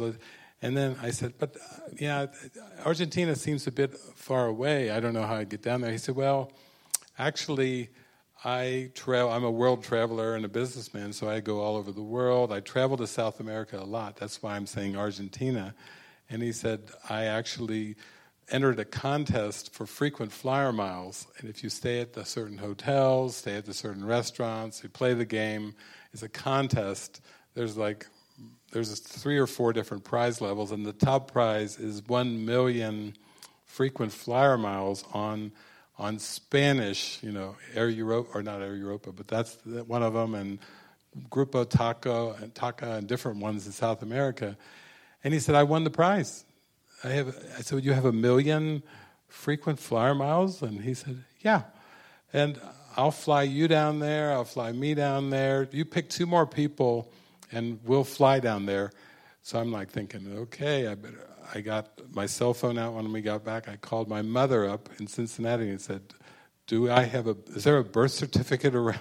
I think I need to get a passport because this is happening fast. I mean, I wasn't even thinking of a trip to Argentina, but JC Central had other ideas. So we fly down there, business class, eh, called Ejecutiva, business class, drinking wine, and I'm just like, I'm not a flyer. So I'm now I'm going, jumping into Ejecutiva. I'm business class with my friends, all going down there, and then when I get to Buenos Aires, it's a city of over 15 million people that speak Spanish. And Resta, my friend, she's saying, that's, that's a big problem, David. You have got a big problem. I said, I don't, I'm not experiencing anything as a problem. She, what are you talking about? And she said, You speak English, they speak Spanish. That's a language problem. You may have flying down there and drinking wine, but when you get down there, you know, you got a problem uh, in this city. They do not speak English. I said, I think some of them might be bilingual. Well, these two ladies were down there. They were into the course. They were course facilitators in this big city. As I'm getting ready to come down there, they're contacting all the groups.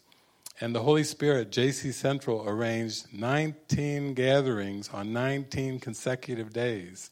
There were no conflicts. There were no two course facilitators that wanted the same day.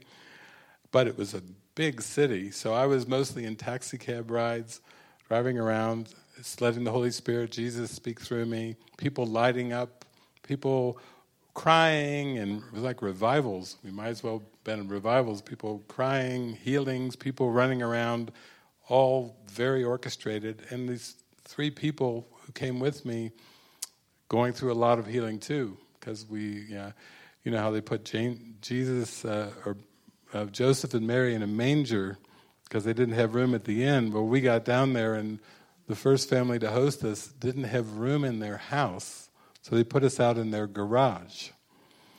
Well, the garage had some like old gasoline cans, motorcycles, kerosene, and we're in the top part of the garage where all the fumes go up.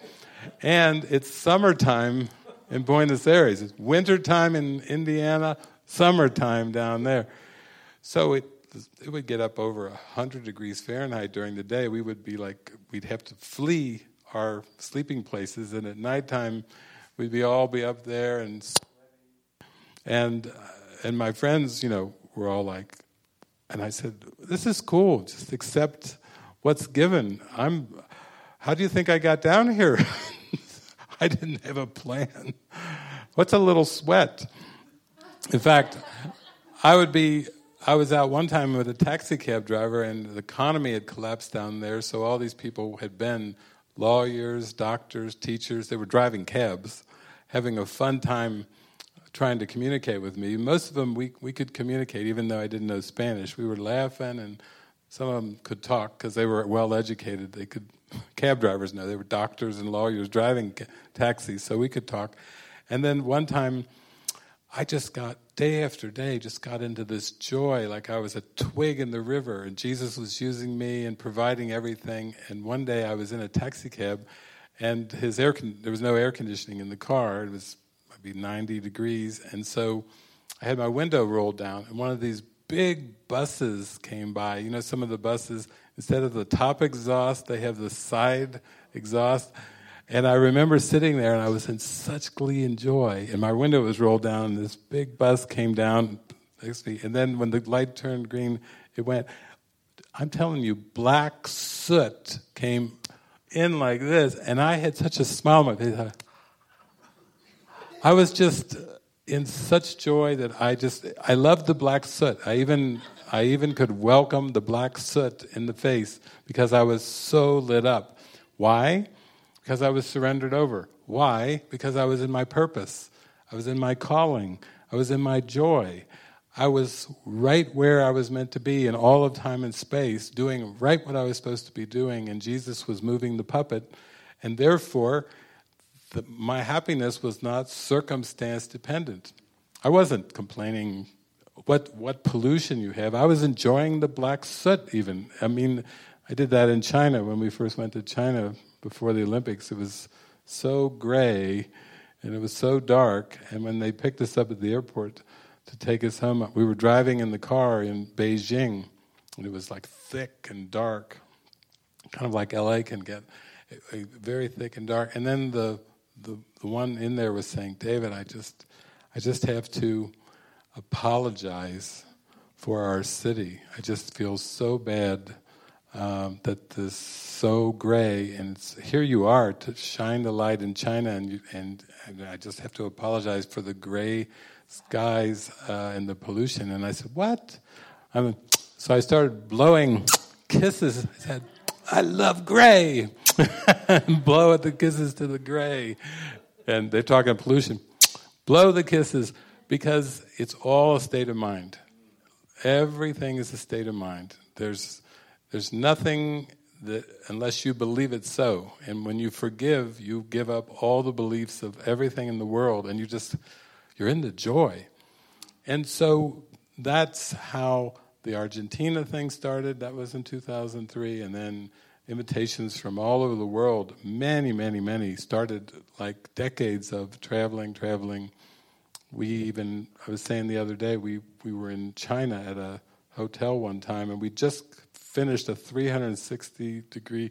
We went all the way around the world. We were in a China hotel, and we were praying, and I said, Frances, are you hearing what I'm hearing? We're supposed to book a round the world trip, and we had just finished a completely round the world trip. We're in this hotel, and she's like, "Yeah, I feel it." And we started. We had invitations and everything. And Frances that day got on the internet and booked a series of one-way tickets all around the world to all the spots where we had invitations. But for us, that wasn't unusual. People would think that's a bit radical after you've just finished around the world to book another one. But for us, it was like listen, follow. It's JC Central. It's Jesus is pulling the strings of all the characters and he's orchestrating everything. And the only difference is when you're in alignment with that presence, you can feel it's all out of your hands and it's all part of a perfect plan and it's all perfectly desi- divinely orchestrated and nothing is out of place. Nothing is out of place at all. When you're not in alignment, it's a struggle. It can, this world can seem like hell. Forget about eternal fires and burning in the fires.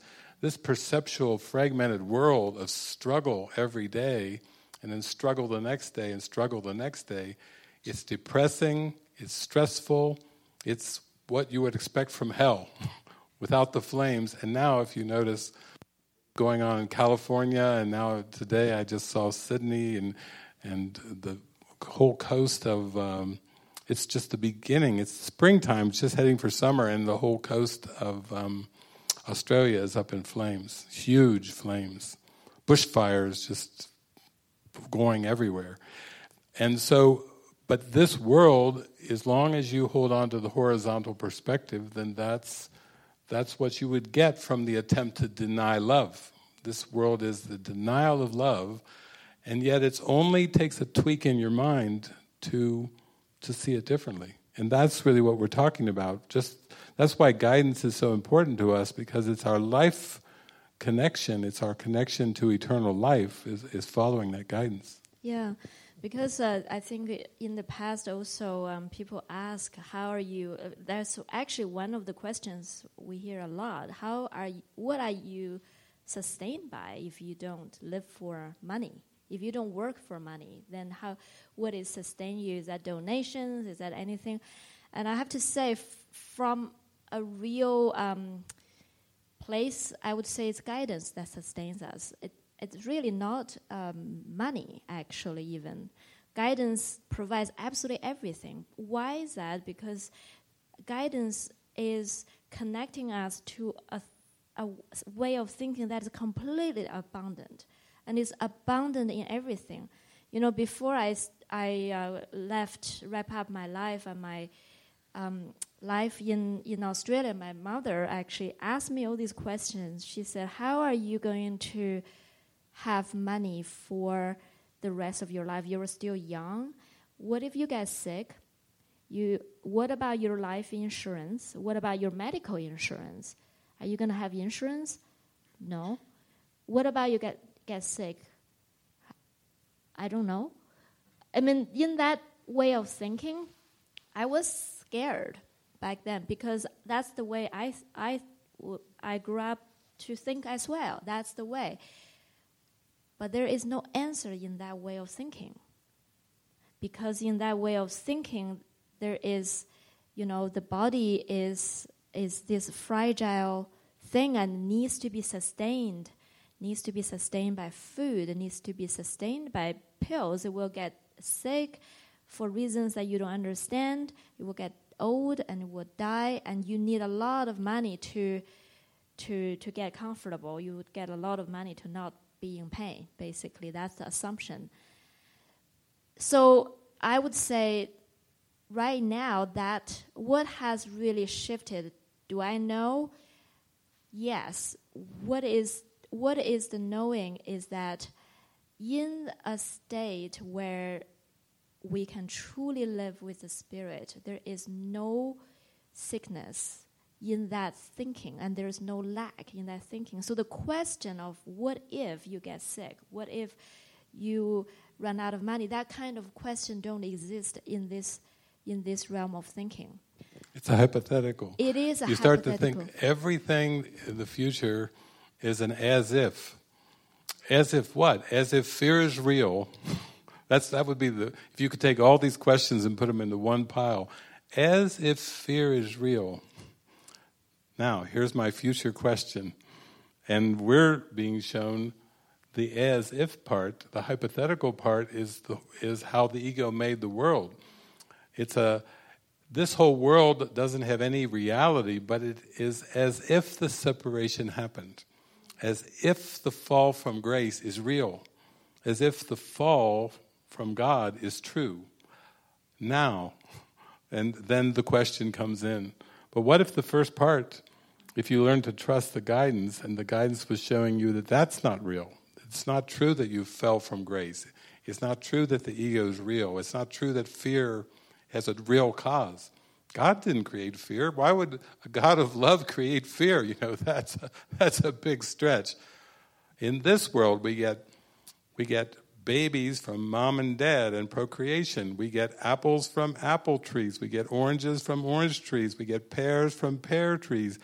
We get fear from love.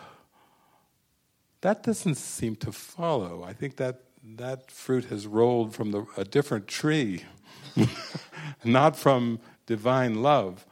And so when we align with it, this hypothetical world of projection starts to shift so so much so that you just draw forth witnesses of that love, support, generosity, abundance. It's kind of like the some of you might have read the books or you might have watched the movie The Secret. They call it sometimes the miracle of manifesting. Sometimes it's called the law of attraction. All the law of attraction is doing is like describing an aspect of the mind of like using the power of thought to bring into form a, a particular wish or whim or desire. It, it's the only value of the law of attraction, or the only value of the secret, is to show you the power of your mind. It's not going to get you back to heaven. What makes you think you would know what would be best?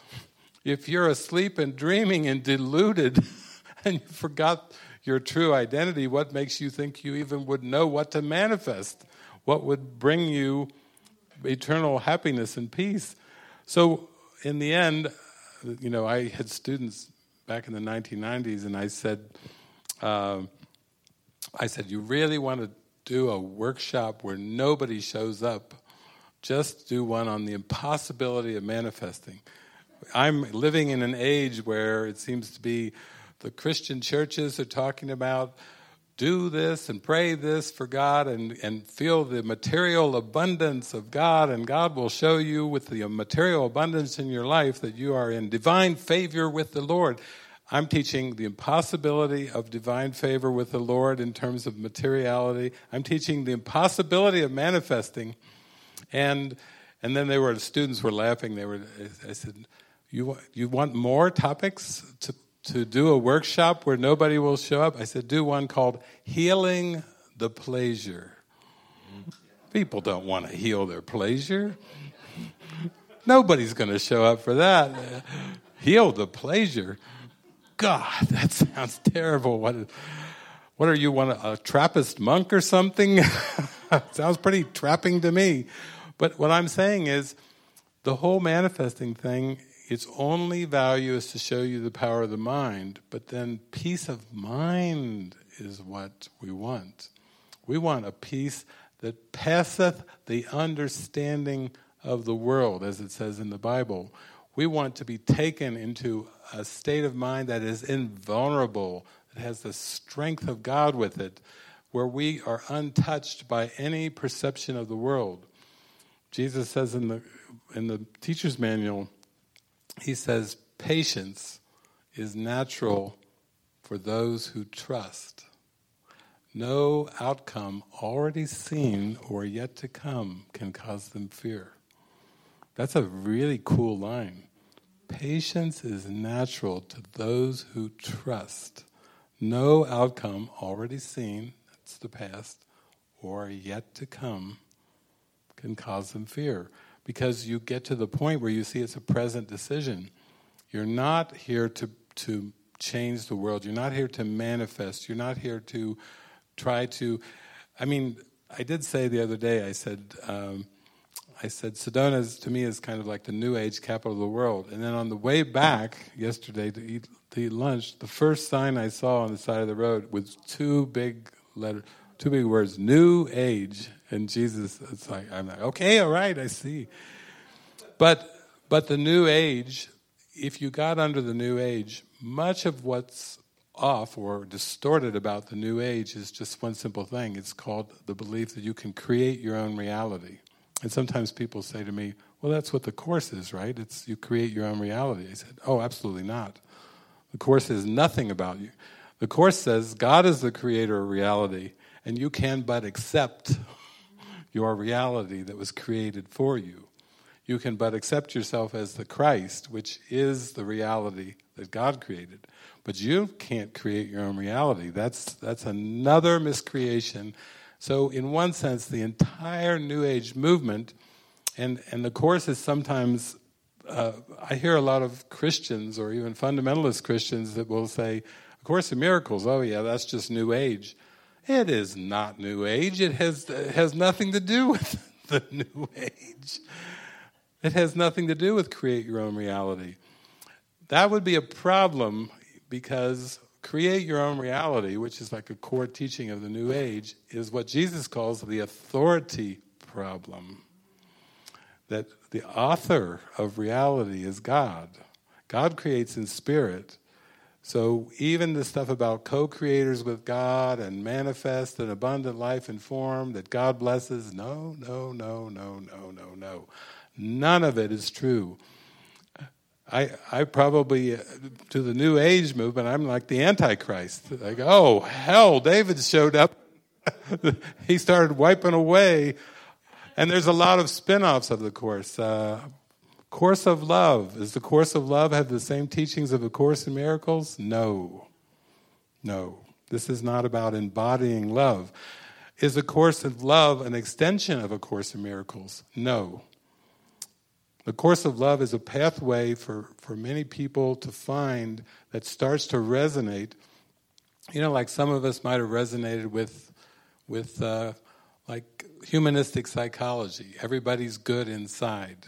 Take responsibility for your own mind and your own thoughts.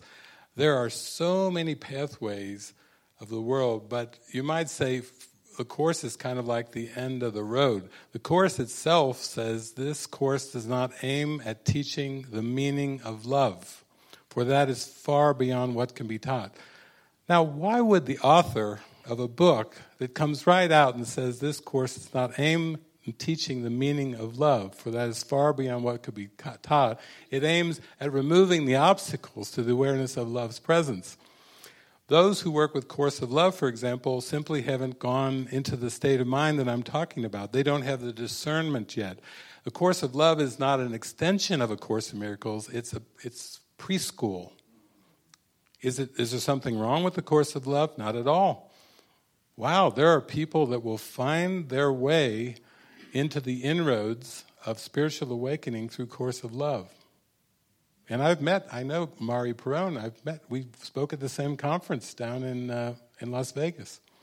And what I'm saying is, way of mastery, is, it, it's a step. It's like, it's like a, taking a step on a ladder, and, and that will serve itself. There are, in fact, there are like five versions now of A Course in Miracles. Why would Jesus need five versions for something? He didn't. There is resistance to the practical applications of the teaching of the first one. and therefore, the second one is, I can do it a little bit better. And the third one is, no, actually, a little more better. The fourth one is, no, a little more better. And then this one, and then, no, a little more better. And now we have camps of people.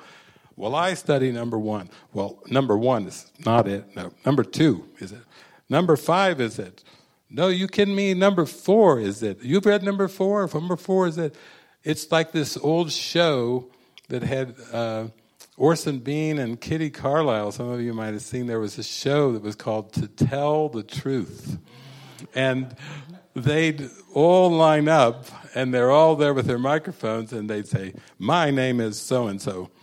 And then they, My name is so and so. My name is so and so. And my name is so and so. Well, so we have we're going to play to tell the truth today with the Course in Miracles. Okay, who are you? My name is Helen Schucman, and I am the scribe of A Course in Miracles. Thank you. Okay, and who are you? My name is Jesus of Nazareth, and I am the author of A Course in Miracles. Okay, and who are you? I am Jesus of Palestine. You may laugh, but when the Course in Miracles got into copyright controversy, Ken was saying it was Jesus of Palestine. Endeavor Academy was saying, no, it's Jesus of Nazareth. This, this, you may laugh at this little to tell the truth thing, but I've lived through it. I lived through all these years. And so, and then they have a fourth seat there, and it's an empty seat. There's just a voice. There's just a voice, not even lips, no, not even a person, just a voice. And it says, I am the Holy Spirit, and I am the author of A Course in Miracles. Okay, okay, pan over there. There's nobody there, but we are hearing an audible voice, like Frances heard, coming from the fourth chair. So we've got Helen, Jesus of Nazareth, Jesus of Palestine, and uh, the voice with no form. Now, the Course is a book, and books are what? matter. And the Course has words in it. And what does Jesus say in the Course about words? He said they're, they're symbols of symbols twice removed from reality.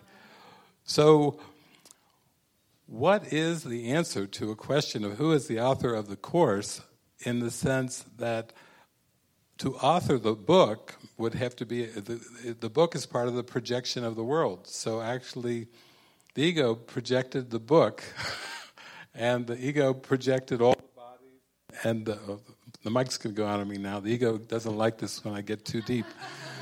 Uh, but the, it's all a projection, and, and of course, the truth it can't be found in a book. You know, it can't be described or explained. So, in the end, who authored the course? We look at our panel. Jesus says, Remember, I said God is the author of reality. And reality is spirit. And your reality is spirit. So God is the author of spirit. That's what you should be interested in. Using everything in form as your opportunity for forgiveness. To release whatever meaning you throw onto that book or any book Course of Love, Way of Mastery, the Bhagavad Gita, the Bible, the Koran. No, you want to forgive all the meaning that was given to all the words, all the meaning that was given to the scriptures, all the meaning that was given to all the images, and come wholly with empty hands unto the Lord thy God. You are destined for the I am presence because that is who we are, is I am presence. Can the I am presence shrink down into a book? No. Why? It's prior to time. What did Jesus teach us? Before Abraham was, I am. Before history was, I am. This is about a letting go, a forgiveness process of bringing all the scraps of fear in our mind to the light of truth and surrendering and saying, I'm happy to be wrong about this fearful concept, this idea. And all these questions about who wrote what and who's the real one and who's the fake one and will the real Jesus stand up? Will the real author of A Course in Miracles stand up? What is it that can eliminate the question that we're so concerned about words? there are times when people have asked me, but, but David, the words seem like they're important. And I said, well, they are symbols that the Holy Spirit can use for a while. But what is the medium of the miracles that will set our mind free? Jesus doesn't say words are the medium of miracles. Jesus says prayer is the medium of miracles. And that's why we're talking about guidance. That's why we're giving you examples. That's why we're not taking sides on issues. That's why we could actually care less about, about issues. They asked me, Are you political, David? I, I can't even answer that question. I mean, what, what does that even mean? Uh, because why would I want to take a side or a stance or a, on an issue that is, is itself a projection?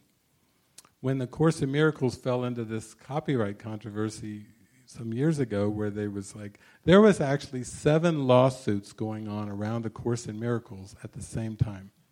Seven lessons.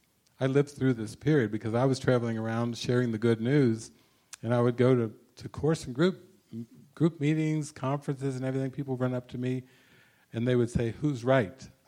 And I'd say, "What do you mean, who's right?" And they'd say, "Well, who's right in the copyright issue?" And I'd say, "What do you mean, who's right in the copyright issue?" And they say, "Which side do you take?" I was like, "Which book are you reading?" There's nothing. There's nothing in the Course that says we should take sides in the world. And what is politics but politics is taking sides about unreal issues. That's pretty twisted.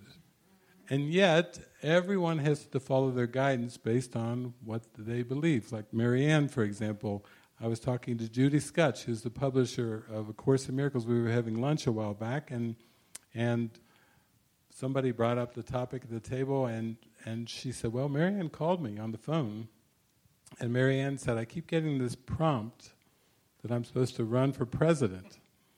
And and so Judy listened, and Marianne said, it, won't go away. Like I try to just, no, no, no, no, no. But she said to Judy, I really feel like I'm guided to run for president. Again, the guidance of the Spirit must filter through the belief system the, the, the, belief system determines the world. That's what quantum is. What you perceive is what you believe.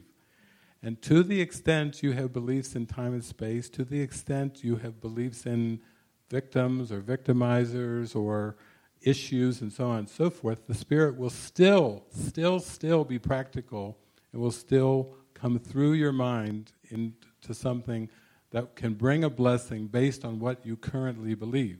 Not that that current belief has anything to do with truth, not that that current belief has anything to do with reality, but that current belief is what you're dealing with at the moment. It's where you believe you're at in terms of time and space. And isn't it gracious and loving? In fact, the atonement is what Jesus calls the first miracle and the last miracle and all the miracles in between. And Jesus says the atonement operates at all levels. So while the sleeping mind believes there's all these levels, you know, personal, psychic levels, interpersonal levels, neighborhood levels, global levels, intergalactic levels, you know, there could be a lot of, a lot of levels in there. The, the atonement operates at all levels. It's working at all levels. And you know what that means to me? JC Central is in charge. JC Central is using all of the images just in perfect divine order. You can't see the divine order until you reach the top of the, the mountain, until you're, until you're right there with JC and you're like watching the whole thing going, masterful plan, exquisite, not a single thing out of place. From the highest perspective, all things work together for good. But we must be practical at just feeling the feelings we feel, experiencing whatever we're experiencing, whether they're fears, doubts, or whatever, and turning to that presence and that love inside us and saying, Guide me.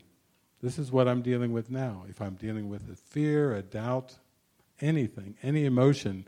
And that's why I feel like I've been able to seemingly, the body's traveled the world many times over, but I don't really care about that either. Jesus says in the Course, God's Son is not a traveler through time and space. and I'm like, okay, that's uh, good to keep in mind with, with all this seeming travel.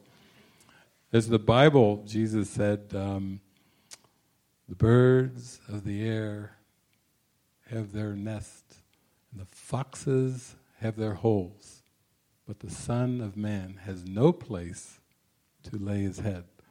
He was simply saying 2,000 years ago, I am not a body, I am free.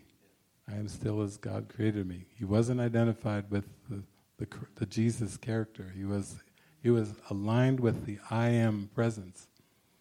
So, what this is, is we just teach follow guidance and always remember you have to bring the illusions to the truth.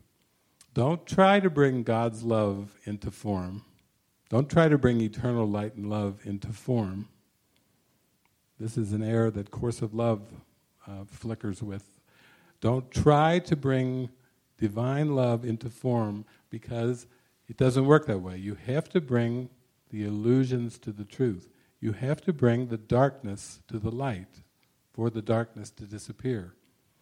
If you attempt to bring divine love and light into the world, you will fall into many different traps. One of them is called spiritualizing matter. There was a beautiful teacher called Mary Baker Eddy who, who taught through her book Science and Health with Key to the Scriptures, and basically what she taught was there is no mind in matter. There is no life, there's no truth, there's no substance, and there's no intelligence in matter. That's fitting with what I'm talking about, about the mind. Everything I've talked about here yesterday and today is that the world was made to keep you mindless to forget that you are mind. We don't have to skip over. Does Jesus talk about feelings and emotions in A Course in Miracles? Yes, he does. Does he talk about cognition and thinking? Yes, he does. Does he talk about belief? Yes, he does. Does he talk about perception, the gross perceptual world? Yes, he does. Does Jesus talk about desire in A Course in Miracles? Yes, he does he's even given me a map of the mind and how all those aspects work together in terms of causation, in terms of what causes what.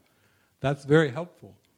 I've been publishing this stuff, and this stuff has been on the internet for many years, and it's been translated to Mandarin, it's been translated to Spanish, I don't know, there's maybe seven or eight languages. But we're talking about the living presence of Christ. And I'm talking about sharing and extending to go past the level confusion. What is level confusion? You know, Jesus talks about level confusion in A Course in Miracles. It's simply believing that the world of form has causation. It, in physics, this takes the form Newtonian physics, not quantum physics, but Newtonian physics. For every action, there's a reaction. Has everyone heard that one? It, it's, it influences every single teaching in this world. If you went to a university and you, you studied um, cooking and auto mechanics and uh, chemistry and urban planning and engineering and you know all the things you can take when you go to a university what do all those uh, different schools have in common false cause and effect engineering is the same as if you were taking, learning your culinary skills of baking. There, every single thing in the university is touched with false cause effect teachings. So these teachings are so spectacular because they bring everything back to your mind. Very simply, you start to come back into the projector room, you come back to your mind, and then you start to realize to learn this course requires willingness to question every value that you hold. Not one can be kept hidden or it will obscure your learning. And that's what now I feel like when somebody just asked me when they did an interview with me in, um, in Holland, they said so are you a Course in Miracles teacher? And I don't, I don't even agree to that label anymore. People can say whatever they want, but it's, a, it's just living presence. It's just the moment.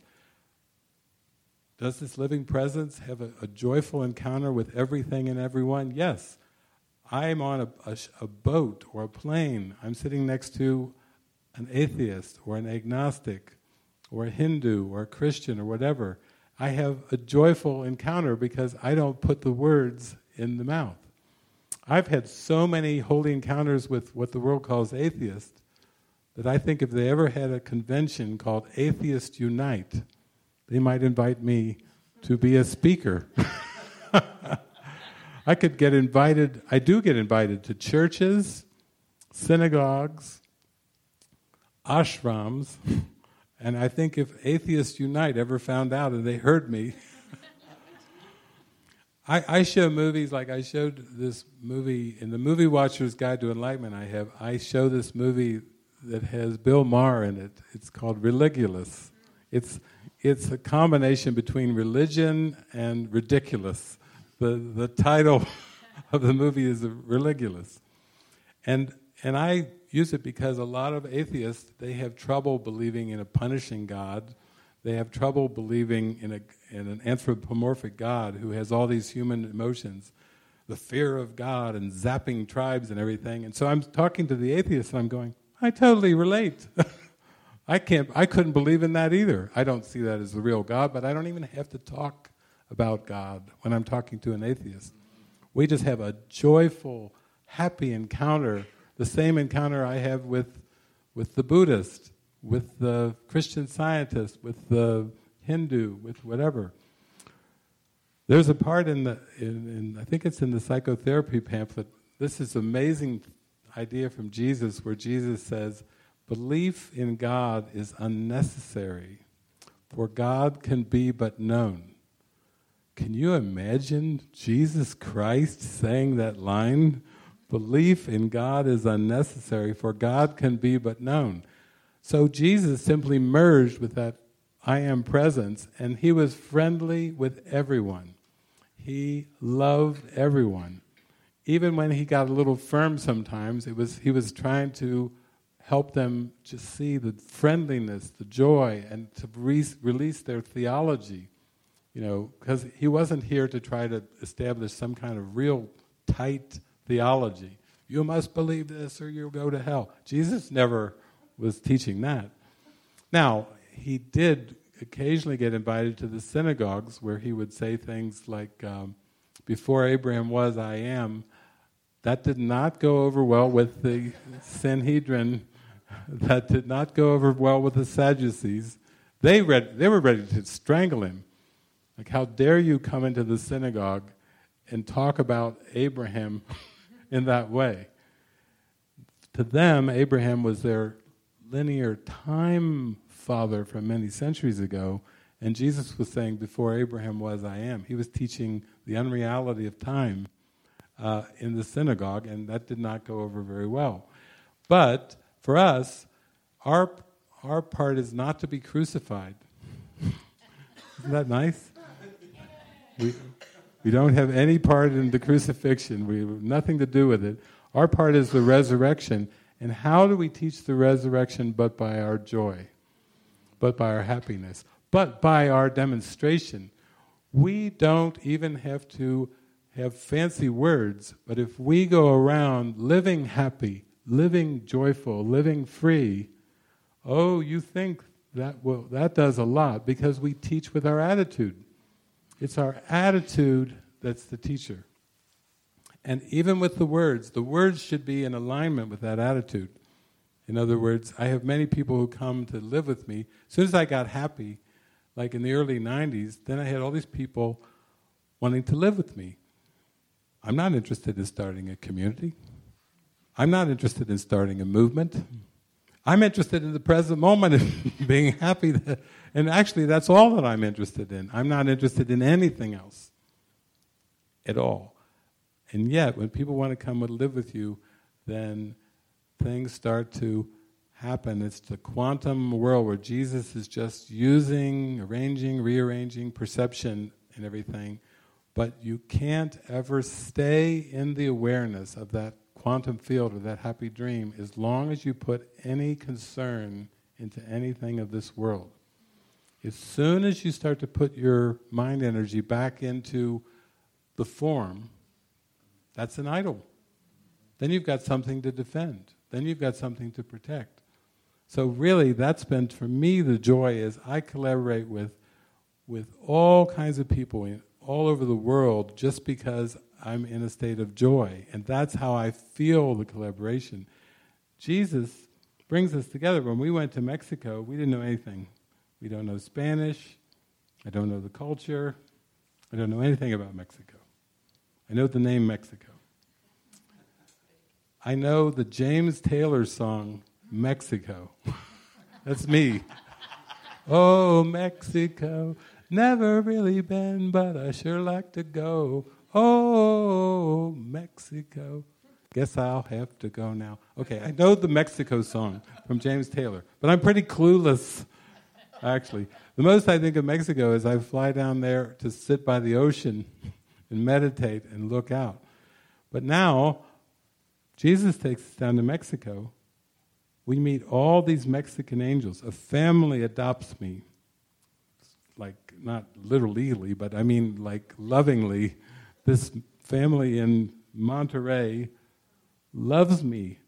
David, they take me into their family as if I've been in the family my whole life, even though they just met me. And then we meet angels everywhere. Lupita, a real estate angel. We meet a financial angel, Caesar. Remember the Bible? Render unto Caesar that which is Caesar, and unto God that was God. It's like Jesus is just playing all the time, playing, playing, playing, playing. Even with the characters he brings, you know, he's like, ha ha ha. Do you like that one? Ha ha ha. What do you think about that one? We're just like, yeah, what? I got a great sense of humor. You're having a blast arranging time and space just to show us that we're free. We're free in God. And Jeffrey's giving us a yeah. signal. I like what you just said. As long as you don't have any investment in this world, then you can truly live that state of happiness. But we still have a three hour session this afternoon, and I think there's still a lot of time for even more questions and practical examples. So yeah, we'll get into that more this afternoon. Enjoy your lunch.